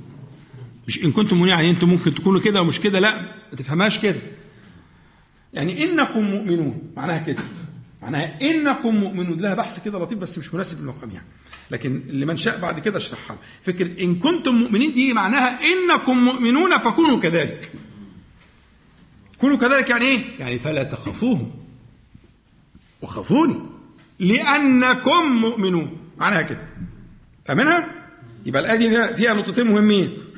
يخوفه هي يخوفكم. والحتة الثانية إن كنتم مؤمنين يعني لأنكم مؤمنون. فهمتها في التفسير؟ معناها كده. يبقى أنت الثلاث آيات دول عملوا منظومة في اللطف الإلهي. طب أنا بقى عشان أختم كده عدينا الوقت خالص. أنا عشان أختم الجزئية دي ونرجع نكمل بعدين إن شاء الله في آيات كتير تانية مهمة في سورة الطلاق وغيره. بس المهم عندي دلوقتي فين الموضع بتاع مقتضى إيمان الصحابة رضي الله عنهم بالألطاف الإلهية؟ بسم الله اللطيف. آه. قال لهم الناس إن الناس لكن إيمانهم بأسماء الله تعالى وصفاته على ما علمهم النبي صلى الله عليه وآله وسلم ها جعلهم يقولون ما تسمعون. يقولون ما تسمعون. ما أعجب هذا الشأن. ما أعجب هذا الشأن. إن هم يقال إن الناس قد جمعوا لكم فاخشون فزادهم إيمانا وقالوا حسبنا. طب هم سألوا هتعمل إيه يا ربنا؟ يا ربنا. طب هتدفعهم إزاي؟ طب إحنا عايزين بس خريطة طريق في ناس لا تؤمن إلا بخريطة الطريق. يعني أعطنا خريطة يعني بس هتدفع عنا الضر إزاي؟ يعني هتدفع المجرمين دول إزاي؟ الذين اجتمعوا مش عارف إيه. خلي بالك دي رتبة من رتب ال ال ال ال الإيمان تحتاج لترقي اللي هي الإيمان على قاعدة خريطه الطريق. اديني يعني بس علامات صون كده اديني صون علامات يعني على الطريق وأنا معاك. بس يعني طمني شوية. لا أصحابها ما كانوش كده. الصحابة ولما رأى المؤمنون الأحزاب قالوا على طول كده هذا ما وعدنا الله ورسوله وصدق الله ورسوله وما زادهم إلا إيمانا وتسليما. ولذلك كان المنافقون في الأحزاب بيسخروا من أهل الإيمان. عارفين الكدية العظيمة اللي نزل كسرها النبي عليه الصلاة والسلام وقعد يقول لهم كسرى ومش مش, مش كده؟ ده تأثيره كان على أهل الإيمان اليقين. المنافقين كانوا يقولوا إيه؟ يعدهم بملك كسرى وملك الروم ولا يملك أحد أحدهم أن يقضي حاجته. خايف يطلع كده يتنش من الرعب والخوف. ده ده المنافق. لكن المؤمن الموصوف في السورة سورة الأحزاب. قالوا هذا ما وعدنا الله ورسوله وصدق الله ورسوله وما زادهم.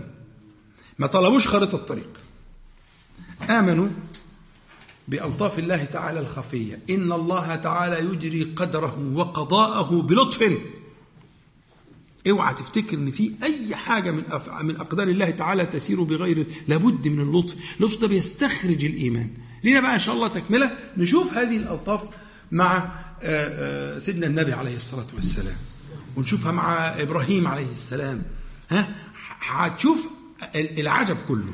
في مقتضى إيمان الرسل والأنبياء باسم الله تعالى اللطيف وكيف كانوا طبعا المثل اللي ضربناه قبل كده كان يوسف عليه السلام. نسأل الله تعالى أن ينفعنا بما قلنا وما سمعنا وأن يجعله حجة لنا لا علينا رب العالمين. تاخدوا راحة كده وبعدين حاجة بسيطة بعدين إن شاء الله.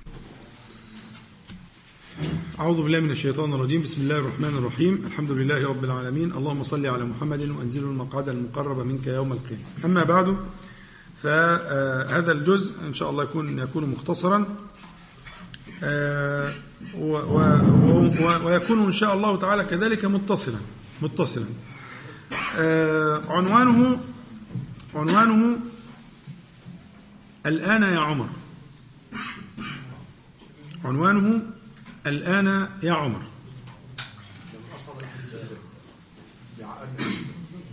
روى الإمام البخاري في صحيحه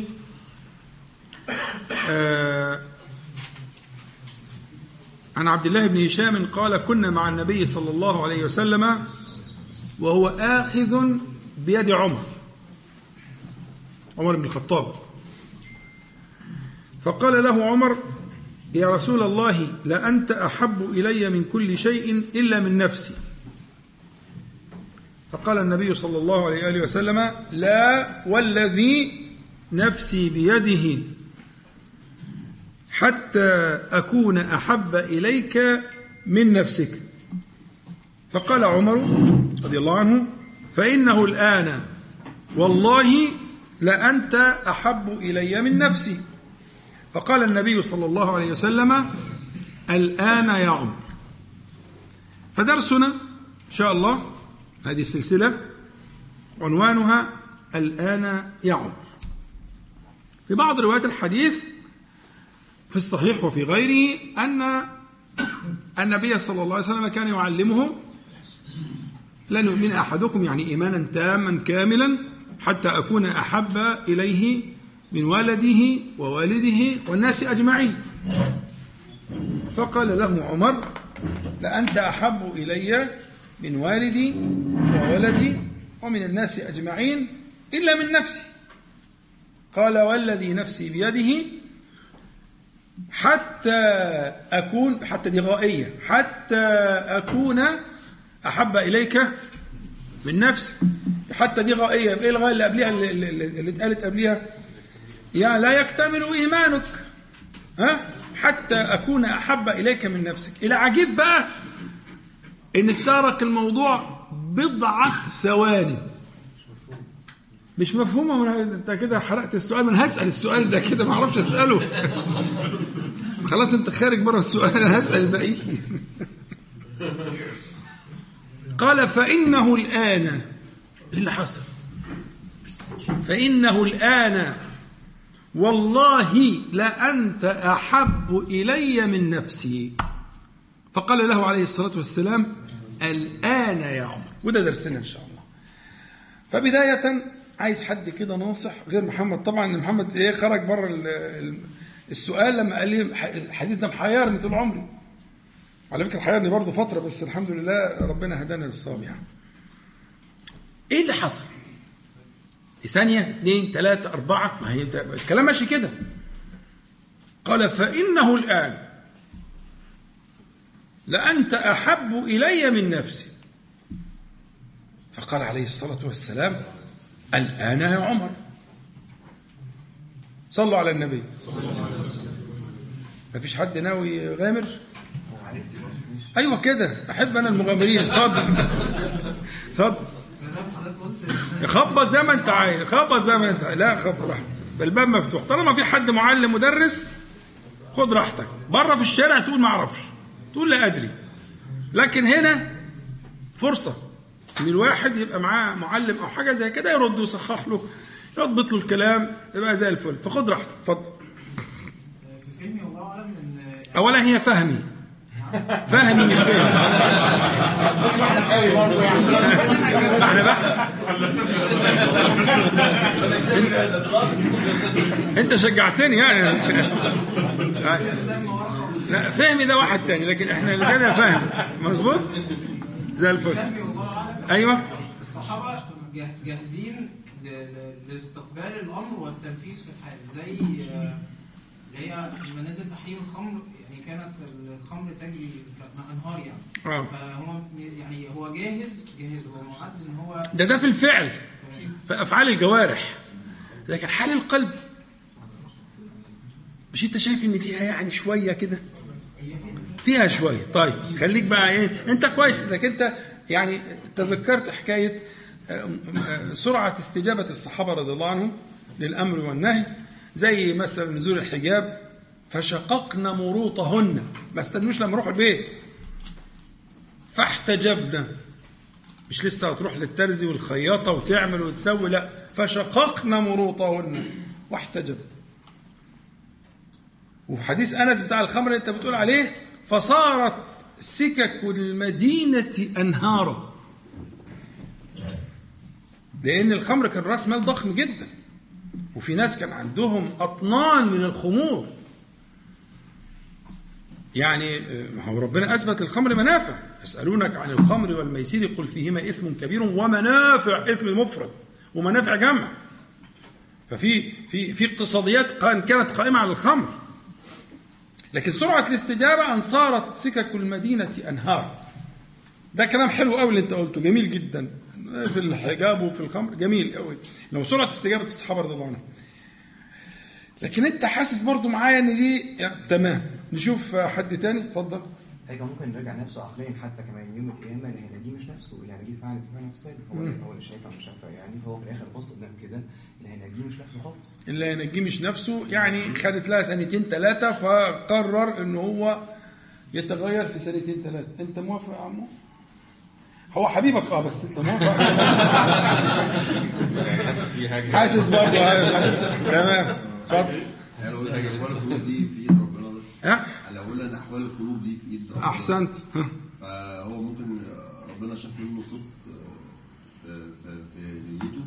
ففي ساعتها بقى ربنا يفعل ما هي ده فعل الله. فعل أنت. كده خرجت من بره فعل البشر وقلت إن ده فعل ربنا سبحانه وتعالى؟ مش كده؟ بعد ما آه بعد آه يعني إن إن ربنا الذي صنع ذلك فخلاص ما, ما, ما فيش بقى موضوع الزمن ده ليس آه، يدخل في فعل الله تعالى. أحسنت كويس. ها حد عنده كلام تاني؟ اتفضل. هو حب هنا معناه إيه بالظبط؟ يعني أصل مثلا يعني التضحية ما قصدي في الوقت الحالي ممكن أي حد يضحي عشان خاطر ولد وعشان خاطر ولد. خليك في كلام عمر. إلا من نفسي. معناها إيه؟ يعني عشان خاطر الرسول مثلا لا مش ما يضحيش. أنا بتكلم عن المحبة. لو هم كلهم كانوا يفدوا النبي عليه الصلاة والسلام بأرواحهم. مش عايزة كلام دي ولا مناقشة. وحصل بالفعل. هو وكانوا يقولون ذلك فداك أبي وأمي. فداك نفسي. فهي ما التضحية والفداء دي كانت ثابتة. لكن المحبة معناها إيه بقى المحبه قصدي ده؟ طيب يبقى انت عايز الإجابة؟ آه، دي نصيحة بقى انت كده بتجاوب. انت رفعت إيدك عشان تجاوب بعدين في الآخر سالتني عشان أنا هجاوب إن شاء الله. هجاوب إن شاء الله. مش مهندس مصطفى عايز تقول إيه؟ أنا كنت تخيلت إن هو يعني ممكن يكون راجع نفسه في وضع الحرب مثلا وإن هو إن هو عنده يفدي نفسه. ما هي ده الكلام اللي اتقال. تمام. اتفضل. المرء مع من احب المرء مع من احب طيب. طيب كويس اتفضل قريبه من اجابه آه، دكتور حسين مم. عندي سؤال مش اللي هو شاف في المستقبل وقال كذا فهي مع من حب هي قريبه من كلام دكتور حسين اتفضل أنا عندي سؤال بس هو ينفع نربط الحديث بنفس الموقف بتاع اسلام عمير بن وهب لما دخل على على النبي صلى الله عليه وسلم وسيدنا عمر آه، كان عايز يقتله وهو خارج قال له والله كنت افضل آه آه آه انت كده بتذهب إلى فعل الله تعالى يعني هو نفس ما هي نفس الفكرة. فعل الله تعالى ربنا سبحانه وتعالى غير قلبه. مش كده؟ انت بتدور حول الفلك. طيب. أحمد عايز يقول حاجة أكيد. آه. ما هو أنت يعني أنت شغال كده عارف أيوه. بدل ما يسال كده ويبان أيوه. ويتكشف مش هيسمعوا له بعد أيوه كده كده. اشتغل معايا يا أحمد. اكشف الورق.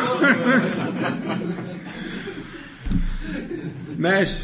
ماشي يا مصطفى. قول بقى اللي كنت بتقوله. هو يعني هو بس كنت بقول فكرة إن النبي صلى الله عليه وسلم في الأول ما قالش يعني لا يؤمن أحدكم حتى أكون أحب إليه. إيمانا كام كاملا تاما دي اعلى مراتب الإيمان. مش مش مطلق الإيمان. قال من والده ووالده والناس أجمعين أيوة. ما ذكرش من نفسه أيوة. فهو سيدنا عمر كرر نفس الكلام وقال الا من نفسي فلما النبي صلى الله عليه وسلم قال الرابعة قالها من نفسي فقال خلاص آه فعلا من نفسي يعني في الأولانية النبي صلى الله عليه وسلم ما اشترطش النفس فسيدنا عمر رد على الإجابة أنا كله معاك. طب إيه اللي حصل ما بين قبل وبعد؟ هو ما حصلش حاجة غير النبي صلى الله عليه وسلم لم يذكر ذلك طب هو في- قال إلا من نفسي. يعني كان حاله ساعتها؟ يعني أعتقد إن سيدنا عمر آه. سيدنا عمر أعتقد إن يعني النفس مش داخلة في تقريبا ده داخل الإجابة الأولى اللي هي فكرة سرعة ال- الاستجابة والخمر والحجاب وكده. قريبة منها تمام. قول اتفضل. طب هل هل مثلا ممكن يكون سيدنا عمر يعني بعد ما الرسول صلى الله عليه وسلم عاد عليه السلام في غير غير عنده مفهوم ال- كلمه حب يعني يعني إيه مفهوم؟ آه أنت هترجع السؤال بتاعي يقول لي يعني إيه حب يعني برضه هل بتسأل؟ أنا عايزك أنا هجاوبك إن شاء الله بس يعني ال... يعني هو هو مصطفى استأذن في سؤال فعديتها له لكن أنا عايز إجابة. عايز حد يجاوبني. إيه اللي حصل في كسر الثانية دي؟ إيه اللي حصل؟ صلوا على النبي. لو تذكرون أنا كنت كلمتكم قبل كده في مسألة المشاعر الإنسانية البشرية اللي ربنا جبل عليها بني آدم بتنقسم لقسمين. تنقسم لقسمين. قسم جبلي فطري وقسم شرعي. وضربت لكم مثل بأمهات بأمهات المشاعر الإنسانية. المشاعر الإنسانية كلها تتولد من الخوف والطمع الرهبة والرغبة. مفيش غير كده. كل المشاعر يمكن تصنيفها تحت قسمين. قسم الرغبة قسم الرهبة. هتسميها خوف وطمع رغبة ورهبة كله زي بعضه. الرغبة والرهبة أو الخوف والطمع في منها جبلي وفي منها جبلي فطري وفي منها شرعي إيماني. مرتبط بالإيمان. وضربت لكم مثل بأشهر مثل للخوف في القرآن الكريم. مين؟ موسى عليه السلام. موسى موسى عليه السلام في أكثر من آية يثبت له الخوف الجبلي الفطري بصورة بالغة الوضوح. فخرج منها خائفا يترقب إلى آخر الآيات التي أثبتوا شرحتها لو تذكروا. ارجعوا لها. الآيات اللي بتثبت لموسى عليه السلام الخوف الفطري الجبلي المقطوع به. ولا مدبرا ولم يعقب. ما بصش وراه. عارف واحد يكون خايف لدرجة إنه مش عايز يبص وراه؟ ها؟ هي كده يعني خوف جبلي فطري طبيعي خالص. ما فيش أي مشكلة. طب ده كان فين؟ فلما تراءى الجمعان قال أصحاب موسى إنا لمدركون. قال كلا. فين الخوف؟ فين الخوف الفطري الجبلي؟ البحر قدامهم والعدو فرعون من وراهم. وتراءى الجمعان تراءى يعني إيه رأى بعضهما بعضا. يعني مسافة مسافة رؤية. مسافة الرؤية أنت عارفها. يعني جيش بيتحرك بالعجلة الحربية لأن العجله كانوا اخترعوها أيامها ولا مش عارف ها؟ يعني هوا هوا يعني يعني كلها دقائق ويدركون فتصور أنت معايا الصورة دي؟ عزل معهمش أي حاجة. هم؟ وراهم جيش هو أحدث جيش في تطورا في العصر الموجود ده. وقالوا له إن بالتوكيد إن يعني إننا فيها نون محذوفة تخفيفا أنا لا اللام يعني اللي بيسموها المزحلقة اللي هي كانت أصلا لم استفتاح في الأول ولما جت إن خدت لها الصدارة ودي جت كده اللي مش فاهم الكلام ده ما يزعلش إن أنا بقوله عشان عشان لو واحد فهمه كويس بس لو اللي ما ولا تزعل خالص ولا تشيل في خاطرك. هي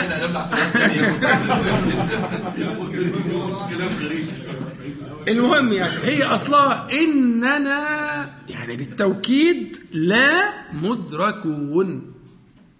قال أصحاب موسى. الحسابات بتقول كده. هنا ما كانش في خوف خالص.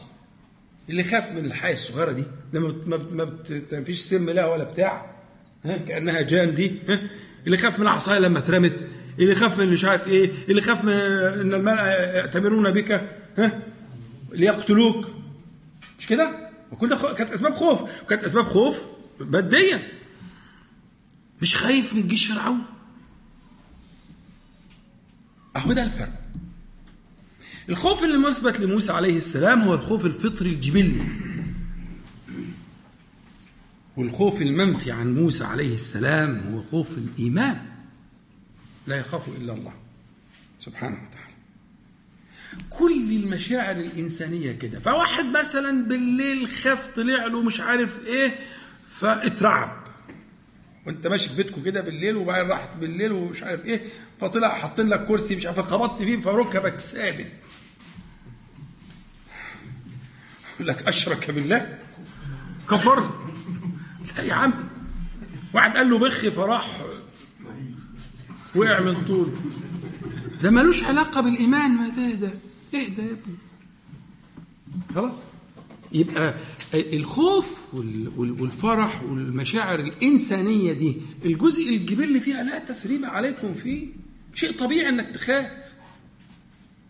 مش مش تفرح بس لما يتقال لك مش عارف آه، آه، مين بيخبط على الباب وأنت يعني ما تكرهه هو مش عارف آه، مش مش لازم تفرح يعني. لكن لو لونك اتخطف ولا خفت ولا عرقت ده ليس انتقاصا من الإيمان. لابد أن تفرق بين ال- ال- الجزء الجبلي الفطري في المشاعر الإنسانية والجزء الإيماني. تمام؟ اتفقنا على كده؟ وكذلك بقى في سائر ولو نتكلم ده درس مستقل اللي هي قصة الإيه؟ التفريق بين الجبليات والإيمانيات. في المشاعر الإنسانية ده درس على بعضه كده جميل وكنا اتكلمنا فيه شوية ولا بأس أن نخصص له لكن أنا دلوقتي بتكلم على قضية إيه؟ الآن يا عمر. الحب نفس الكلام. في حب فطري جبلي زي حب ال- الوالد للولد. في حد بياخد دروس في المسألة دي؟ ممكن طبعا في شذوذ مالناش دعوة بيه. يعني لازم كل قاعدة لها شواذ قليلة ونوادر. لكن الأصل يعني في عموم الناس إن الواحد بياخد دروس يتعلم إزاي يحب عياله.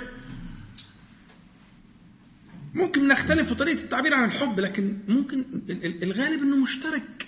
في انه حاجة جبليه فطريه مولودة معاك.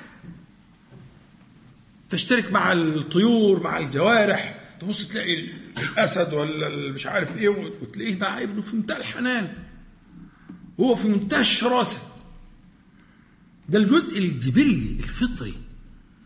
فكذلك الحب؟ منه ما هو جبلي فطري ومنه ما هو إيماني. طب برضه انت ما وضحتش يا عم الشيخ الحكاية. لا أنا بقى نقرأ الحديث بناء على الكلمتين دول. تعال بقى نقرا معاك الحديث نفس الحديث. بالكلمتين دول. هو عمر ما كانش منتبه للمعنى اللي إحنا بنقوله ده. فنبهه إليه النبي صلى الله عليه وسلم فانتبه. فكأن العبارة كالآتي. شرح بقى ده شرح. كأنه قال إلا من نفسي. فقال له النبي صلى الله عليه وسلم معناه مش قال اوعى تقول تقول ده أحمد بضع الأحاديث لا معنى يعني. فكأن النبي صلى الله عليه وسلم قال له؟ هذا هو الحب الفطري الجبلي يا عمر. إنما أنا أقصد الحب الإيماني الحب المرتبط بالإيمان بالدين بالشريعة. فقال أنت أحب إلي من نفسي. بقاعدة حب الإيمان من نفسي. هو لما تكلم عمر تكلم على الجبل الفطري على الجزء اللي هو الإنسان بيتولد به فقال له ليس ذلك أعني عليه الصلاة والسلام. معنى كلام النبي عليه الصلاة والسلام والتنبيه لكن كان يكفي عمر الإشارة. ليس ذلك أعني إنما أعني ما يتعلق بالإيمان. فلما نبه عمر رضي الله عنه إلى هذا المعنى انتبه فقال فإنه الآن والله أنت أحب إلي من نفسي يعني حبا ايمانيا وليس جبليا فطريا. وكان عندهم رضي الله عنهم طبعا كبار الصحابة سيما الشيخان رضي الله عن الجميع كان عندهم من الفقه والفطنة والفهم أنهم كانوا يفهمون كلام النبي صلى الله عليه وسلم بإشاراته وعباراته بل بما بين سطوره. فكان انتباه عمر المبكر جدا إلى تنبيه النبي صلى الله عليه وسلم إلى أن الشأن ليس شأن الجبلي الفطري اللي هو موجود في الخوف والحب وال والجبلي إنما الشأن هنا بما يتعلق بالإيمان ليه؟ لأنه ذكر له في البداية قضية الإيه؟ الإيمان إنما كلامي يتعلق بالإيمان لن يؤمن أحدكم لن يكتمل إيمان أحدكم حتى أكون أحب إليه من نفسه فحينئذ لما انتبه وما حصلش تحول عاطفي في المشاعر الوقت لا يكفي للتحول العاطفي. لكن حصل تحول فكري ذهني فهم توجيه للفهم. المراد هنا الحب المتعلق بالإيمان. وسيبقى الجبل زي ما هو والإيمان زي ما هو. خدت بالك؟ يعني ممكن إنسان يبقى عنده ميول جبلية لا تتفق اتفاقا وتتطابق تطابقا تاما مع الإيمان. ويقبل الشرع ذلك منه إيه يا عم الشيخ الكلام ده؟ تقيلة دي مش كده؟ آه. لا هت- هتظبط معاك بس ركز معايا. صلوا على النبي عليه الصلاة والسلام. تعالوا سورة الممتحنة. لا ينهاكم الله عن الذين لم يقاتلوكم في الدين ولم يخرجوكم من دياركم أن تبروهم وتقسطوا إليهم. يعني إيه؟ طالما ما هماش من أهل الإيذاء ولا العدوان على الدين فلا بأس من البر. والبر قاعدته الاتساع زي البر والبحر كده؟ البر جاي من البر اللي هو سعة سعة أن تتوسعوا في بذل الخير والمعروف إليهم. ولذلك كان في صحابة بيخافوا من الحتة دي. عند أزواجهم وعند آه، أحبابهم وما إلى ذلك. برضو عايزين توضيح كمان شوية يا عمو بس أخرج عن الدرس بقى. لو لو لو كده أنا نفسي أحكي لكم قصة السيدة زينب.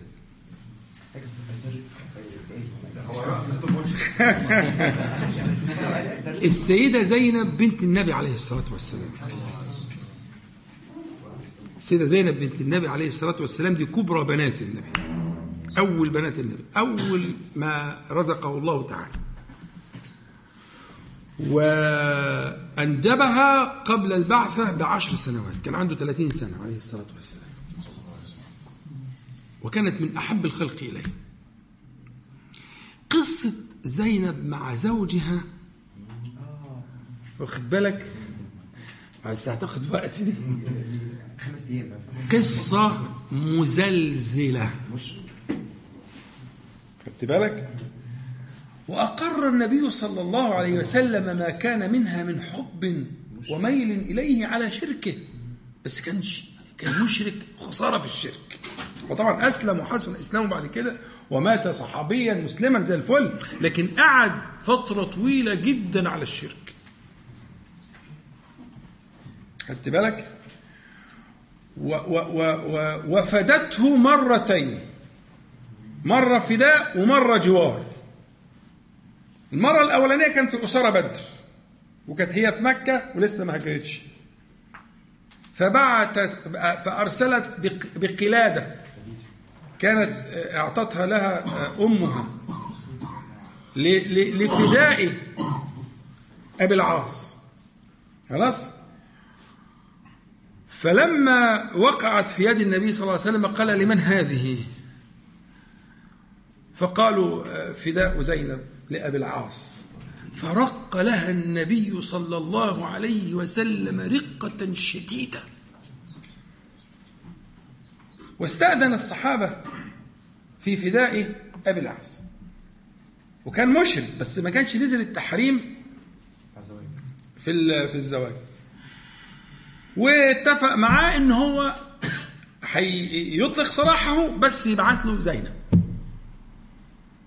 و فعمل كده عمل حيلة وبعت أخوه أخوه وبعدين أبو سفيان طلع له قصة مكتوبه بس أنا أنا هختصرها بسرعة ممكن نقولها مرة على بعضها كده للجمال البديع بس أنا عايز آخد ال- القبس اللي فيها اللي يهمني وصار هو في مكة مشركا ها؟ وصارت هي مؤمنة بنت النبي صلى الله عليه وسلم امنت من البداية ها؟ هو على فكرة ابن خالتها. ابن أخت خديجة على طول هم ولاد خالة. هي زينب وابو العاص الاثنين ولاد و- وصارت هي في المدينة مؤمنه هو وبينهما من المحبة ما بينهما. حتى إن هو كان موثوق فيه وكان ذكي جدا وكان شاطر جدا وأمين جدا فكان بيجري على تجارات قريش فمره رجع بتجارة من الشام ام إيه؟ سرية من سرايا النبي عليه الصلاة والسلام اثرت البتاع وخدته وطلعوا بيه على المدينة. كان مشركا. ما عرفوش يمسكوه المهم إن هو قاعد يتصدب لغاية لما راح داخل وطلب الجوار عشان يجيب لأن كل ده بيجاهد علشان ما يتقالش عليه إن هو غدر بالناس وإن التجارة دي راحت وحاجات زي كده. فأجارته زينب. وهو مشرك. أجارته زينب رضي الله عنها. فوكل النبي صلى الله عليه وسلم الأمر للمسلمين. أن يجيروا ما أجارت زينب. فأجاروا. كرامة لرسول الله صلى الله عليه وسلم. ورجعوا له التجارة كاملة. ورجع لأهل مكة. وراح موزع عليهم التجارة. حد نقصتكم حاجة؟ عملت لكم حاجة؟ قعدوا يثنوا عليهم مش عارف إيه. وقال لهم كده خلاص؟ أشهد أن لا إله إلا الله وأشهد أن محمد رسول الله. بس عشان ما تقولوش ان أنا خدت البتاع. ورجع وحسن إسلامه له. فالعلاقة بين زينب وأبي العاص. ها؟ عايزة دراسة. ولا رأيكم إيه؟ والنبي صلى الله عليه وسلم لم ينكر عليها. وعلى فكرة ردها عليه بالزواج الأول المسألة فقهية فيها بحوث مطولة. لما جه مسلم من المدينة ردها عليه بالزواج الأول. لكن دي مسألة تانية. لكن الشاهد اللي أنا عايز ال- ال- القبس اللي عايز أخده أستصحبه في مسألة الحب الفطري والجبلي عشان أنتوا يعني أصلكم إيه؟ ممكن تحسوا إن إحنا بنبالغ شوية في الموضوع. لا الشريعة بتقر كده. والنبي عليه الصلاة والسلام رق لها رقة شديدة. وحمل المسلمين على على على أن يجيروا ما أجارت. مرتين مش مرة واحدة. و- وكان له من المحبة في قلبها ما له. وربنا جمع منهم في الآخر. بس دي محبة يا شباب. جبلية. فطرية.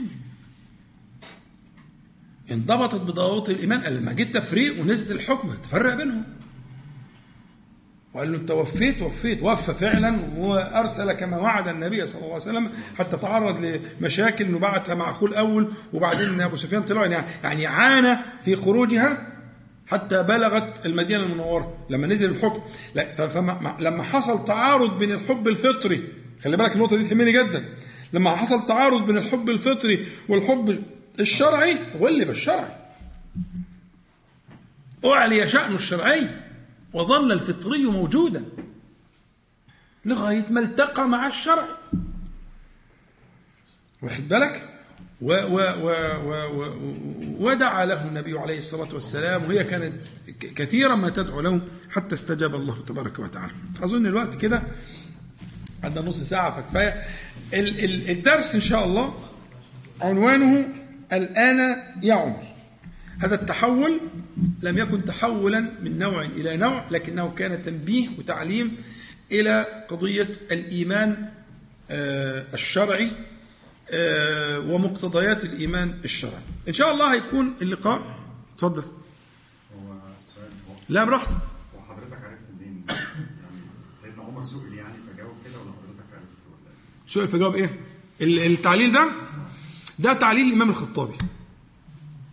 تعليل سيدنا عمر لم ولم لا لا لا لا على- لا, لا. والله أنا قرأته بعدما كتبت ذلك من سنين. يعني أنا احترت مع الحديث ده زمان. فهداني الله تعالى لما سمعت.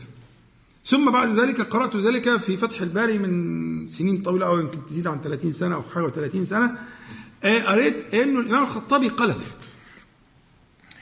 وهو أرجح ما قيل في توجيه هذا الحديث إنه هذا ال- الأول هو الجبلي والثاني هو الشرعي الإيماني وده أحسن ما قيل في أقوال كثير قيلت في في في توجيه الحديث لكن هذا الذي سمعته هو كلام ال- الإمام. لو كنا مع الصحابة يعني بجوار الرسول صلى الله عليه وسلم كنا أكيد هنحبه حبا جبليا برضه آه هما يعني هو لا شك إنه آه، ال- ال- حالة ال- الصدق اللي كانت عند عمر آه، والقوة والصراحة ووضوح الرؤية لم تكن متوفرة عند كثير من الصحابة. عمر كان شخصية خاصة لازم ندرك كده. وقصة إسلام عمر رضي الله عنه قصة خاصة جدا. لم يسلم كما أسلم الباقون يعني هو من أوائل المسلمين. لكنه لم يسلم كما أسلم الأولون اللي هم الطبقة آه، الأولى كأبي بكر ومن معه له له له يعني له يعني خصوصيات أهلته لأن يكون أن يقوم بالدور الذي اختاره الله تعالى له آه، لإقامة دولة الإسلام. يعني هو مؤسس الدولة بعد النبي عليه الصلاة والسلام هو عمر. فكانت الشخصية شخصية آه، آه، واقعية عندها من العمق والرؤية التحليلية للنفس البشرية ما لا يتوفر لغيره من الصحابة. لكن طبعا لا شك أن أن أن حال أبا بكر أرقى. عشان ما تفتكرش إن أنا لا أعليها على لا لا لا, لا أعليها. لكن له كان له شأن آخر في الفهم والتقدير. فهو ربما يكون في كثير من الصحابة لم يكن يتردد. يعني لو سألنا السؤال ده مثلا لأبي ذر ما كان يجيب هذه الإجابة؟ ده رايي شخصي. ما كان يجيب هذه الإجابة. اطلاقا لكن عمر لا. عمر كان يجيب هذه الإجابة عشان نصل لهذه النتيجة. حضرتك بحال سيدنا آه طبعا أعلى أعلى بكثير طبعا. آه أعلى بكثير من كل الصحابة رضي الله عنهم إلا إلا أبا بكر. فرؤيته هذه كانت استكشافا لطبيعة النفس البشرية. طبعا ده اللي اللي يحملك على هذا التأويل فيما يتعلق بعمر رضي الله عنه. والله أعلم. اتفضل هل هل ده معناه إن البني آدم ممكن يكون حاسس باللي هو الحب الفطري ده جواه إن هو مش قادر يعني هو بيحب نفسه مثلا أكتر حاجة؟ وهو لكن لكن في النهاية اللي يحاسب عليه في المقام الشرعي هو بيتصرف صحيح. بالظبط. والخوف نفس الكلام. لأن الناس متفاوتة في الخوف ولا الناس زي بعض؟ يعني في واحد خوفه قريب قوي. مش كده؟ من الحاجات اللي هي الجبلية. لو خبطت خبطة كده مش كده ولا إيه؟ وفي واحد مش كده وفي واحد وهكذا. فالناس متفاوتون في المسائل الجبلية. الشرع لا يحاسب على ذلك. ده خلقة ربنا. هو خلقه كده. فانا هاجي على الجبليات لا الجبليات دي على جنب ما فيش فيها. لكن لذلك لما سئل النبي صلى الله عليه وسلم قال المؤمن القوي خير وأحب. ودي أفعال تفضيل. خير وأحب إلى الله تعالى من المؤمن الضعيف. وفي كل خير. إثبات أهو إثبات الضعف. الضعف ده ضعف فطري جبلي هو ضعيف. مشاعره ضعيفة بنيانه ضعيف. لكن إثبات الضعف ثابت قطعا في الحديث وفي تقسيم الناس. قال إني جبان وإني ضعيف. قال عليك بجهاد لا شوكة فيه الحج والعمرة. إيه المشكلة؟ في صراحة وفي وضوح أهو أنا شخصيتي كده. مش هقدر أشوف السيوف والبتاع وكأن غبار النقع فوق سيوف. ما فيش مش هقدر.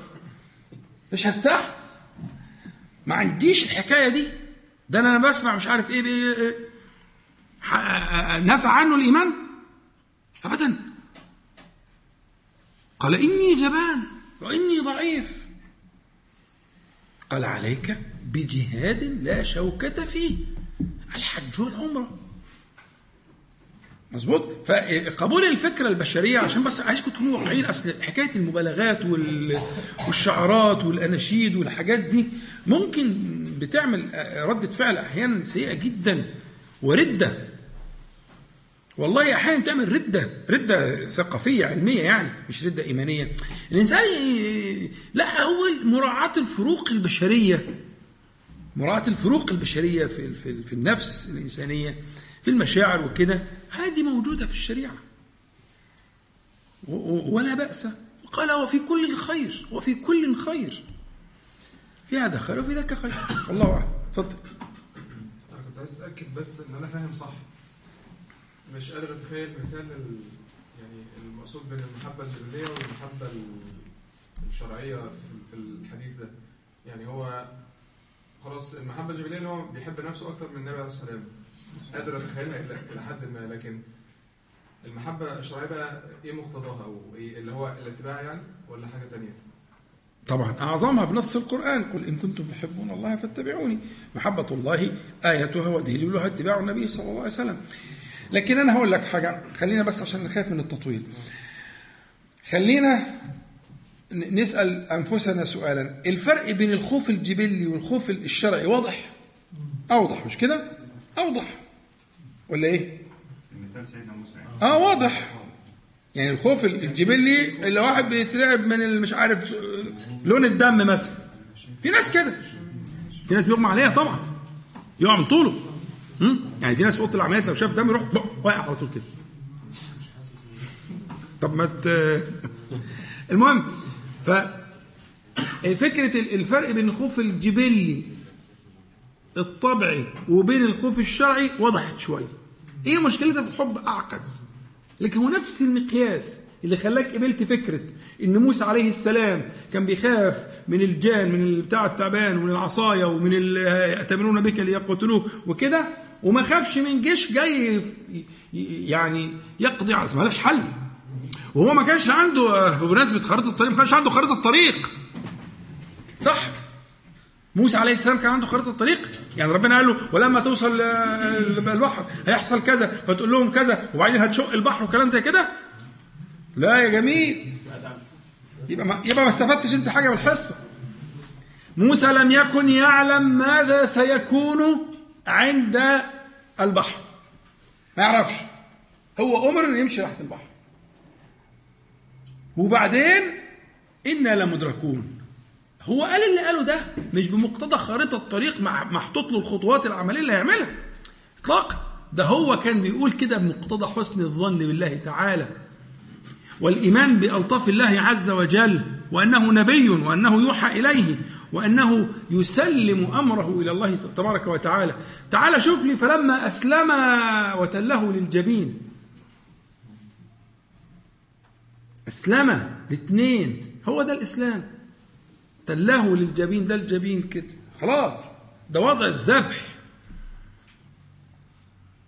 هل هل إبراهيم عليه السلام كان عنده خارطه طريق؟ إن هنيجي لغاية لما يتحط الشفرة على رقبة الولد وبعدين هيحصل كذا وينزل كبش وبتاع؟ محال. ما كان عنده ذلك. وكذلك الشأن عندما وقف موسى على حافة خليج السويس. نفس الكلام محال ما الباب بقى اتفتح. أنا الله يفتح عليك أنت بقى خد خد مني المفتاح وتوكل على الله. افتح الباب. ستجد نعيما في مواقفه. الأنبياء والأولياء والمرسلون. نعيما. ما بعده من نعيم. ما كانوا يعبدون الله تعالى على المشارطة. وما كانوا يعبدون الله تعالى على حرف. وما كانوا يعبدون الله تعالى على خارطة الطريق دي كلها مستويات من العبودية المذمومة. بس ده درس مستقل. في ناس تعبد ربنا على المشارطة. اللي هو على النعماء بس. وجه في القرآن أحوال كتير ونعمل لها مقام. في السراء وفي النعماء وفي السعة وفي البتاع. ها؟ وفي ناس تعبد ربنا على حرف قريبين من دول. على حرف يعني إيه؟ يعني وجه. اللي هو قريب من ده اللي هو لا يرى إلا وجه النعمة بس. وفي ناس تعبد ربنا على خارطة الطريق. بين لنا. ما كانش بقى مش هن مش هنخاطر ولا هنغامر ولا إلى آخره. لكن دلوقتي هؤلاء لا يعبدون الله كذلك. إنما يعبدون الله تعالى على التسليم. اللي وصل لحد أن وضع ابنه التسعين لأن هو ولده عنده ثمانين لما حط الشفرة على رقبته كان عدى التسعين قرب في المية. أن يضع شفرته على رقبة ابنه. وأن يستسلم لابنه. يا أبت افعل ما تؤمر. هو ده. عايز تعرف العبودية هي دي. هو ده التسليم. اتفقنا؟ اتفضل. أنا بس على كلام شفيق أنا فهمت حاجتين بصراحة. فهمت لو تعارض الفطري أي بقى مشاعر فطريه مع مشاعر شرعية. خلاص لو تعارضوا فعلا لازم ترجح الشرعيه الأول نتحقق من التعارض لأن حصول التعارض مش دائم. ممكن يكون سبب التعارض هو تعارض ظاهر ليك أنت. ومفيش تعارض ولا حاجة. زي القصة بتاعت زينب أنا حكيتها عشان كده. كويس إن حسين قال الكلام ده كده مهم جدا. قبل ما نقول هنعمل إيه لما يتعارضا خلي بالك يا أحمد من الكلام ده. لما قبل قبل ما يتعارضا هنعمل إيه؟ في مرحلة قبل كده. تأكد من حصول التعارض. لأن ربما لا يكون هناك تعارض. وأنت مش واخد بالك؟ زينب لم تنقطع عن محبة زوجها يوما واحدا. إيه رأيك بقى؟ وفدته باغلى ما تملك وخرجت على النبي عليه الصلاة والسلام وأجارته عند المسجد النبوي. فأجار المسلمون ما أجارت. حاجات مش معتادة. انه ظهر فجأة علشان مال الناس دي هو خايف إنه يتقال عليه إنه ضيع اموال الناس مش عارف إيه وبتاع. وخاطر رغم إن هو ما اتمسكش. وهم رجعوا السرية رجعت بالقافلة. غنيمة. واخدين بالكم؟ فأين كان أين كان في قلبها؟ المهم فأنا عايز أقول لك كلام مهم جدا حذاري إلا أن تتأكد من حصول التعارض الحقيقي بينهما فإن كان هنغلب الشرع وإلا فربما يتعايش ربما يتعايش. أنا عارف الكلام ده ممكن يكون تقيل شوية جديد شوية غريب شوية. مفيش مشكلة. لكن آه، يعني آه، هكذا عودناكم يعني. لازم تروحوا بحاجة كل ليلة. اتفضل. يعني المنطقة اللي حصل فيها تعارض حكم فيها الشرع اللي هي إيه؟ يعني إن هي هاجرت من مكة. ان هاجرت من مكة. لكن قلبها لم ينفصل. قلبها لم ينفصل. عايز مثال تاني يا أحمد؟ خد مثال حلو أهو. حب النبي صلى الله عليه وسلم لعائشة. خلاص؟ في خلاف عليه؟ فيش خلاف عليه. طيب ما هو ده متعارض مع متعارض تعارض ذهني مع العدل. إن المفروض يكون في عدل. إن يوزع محبته بالتساوي على أمهات المؤمنين. لا. هنا مفيش تعارض أنت اللي مش واخد بالك. ال- ال- ال- العدل كان في قسمة الأيام وفي النفقة وفي اللباس وفي الطعام وفي الحاجات دي كانوا متساويين فيها تساويا تاما. وهي نفس عائشة نفسها لما كسرت ال- الصحفة أعطاها المكسورة. وهي أحب الناس إلى قلبي. وخد منها السليمة ورجع السليمة لصاحبة المكسورة. ده مقام العدل مقام القضاء.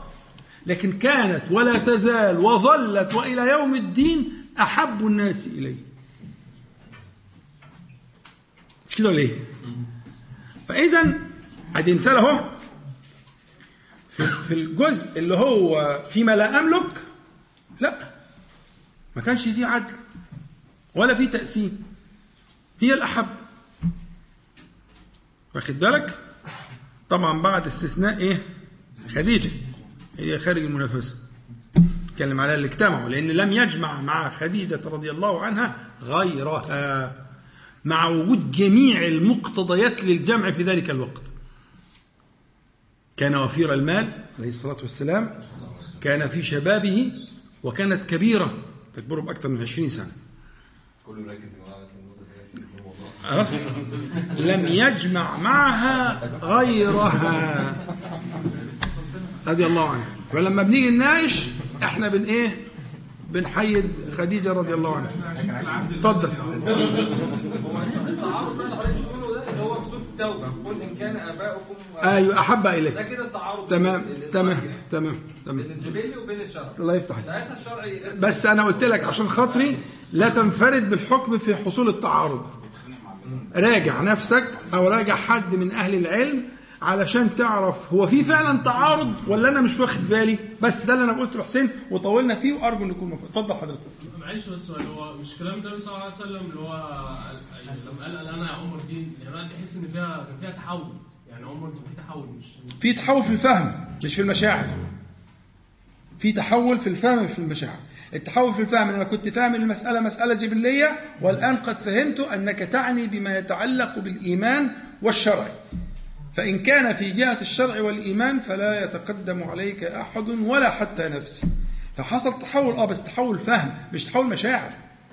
فمشاعره كانت وظلت كما هي في الجانب الإيماني لكنه كان من الوضوح والفقه زي ما قلنا الباشمهندس محمد إن هو كان عنده من الرؤية ما لم يكن عند غيره. ده ل- لقوة الشخصية وللوضوح للرؤية عنده يعني. والله اعلم اتفضل. يعني دلوقتي مثلا لو واحد أسلم وقال مثلا والديه كفار. واحد أسلم إيه؟ خلي بالك. يعني طبعا كفار مثلا. يعني هو أسلم وهو اهله كفار أصلا. آه. الحب ال- ال- الجبلي إن هو بيحبهم عشان خاطر دول والد والدته تمام. في نفس الوقت الاسلام يحتم عليه إن هو يبغضهم في الله عشان خاطر هم لا يبغض كفرهم. يبغضهم. هم ولا يبغض كفرهم صلى على النبي.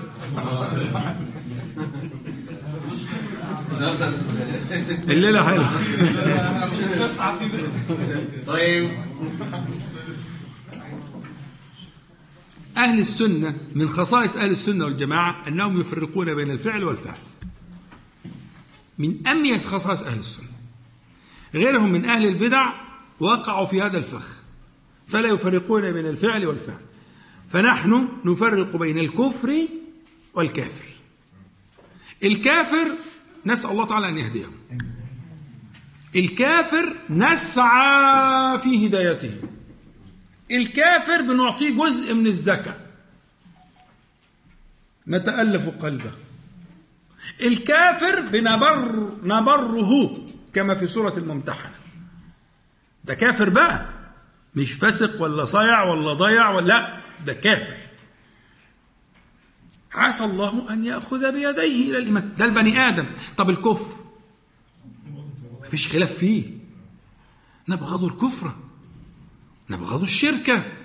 لكن الكافر المشرك له حق علينا. بتبغض كفره في الله. أنا هضرب لك مثال. بقوله دايما للشباب. لو شفت واحد كافر ابني كافر. خلاص. وقاعد آه يعني يعني كافر كافر يعني آه. خلاص وقاعد على شريط السكة الحديد. وبيقزقز لب. وانت شايف القطر جاي كده. وبعدين تقول له قوم القطر جاي. يقول لك وانت مالك يا بارد؟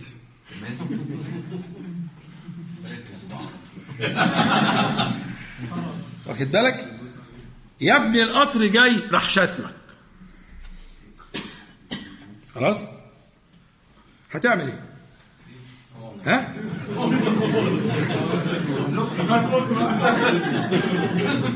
لا أنا ممكن آخد استفتاء إذا كنت هتعاملني بالطريقة دي ممكن آخد استفتاء للناس يعني. أنا متأكد يقينا إنك أنت مش هتسيبه. محال. أنت بالذات مش هتسيبه. مش ممكن. لا يعني. لا يعني يعني فعلا مش هتسيبه.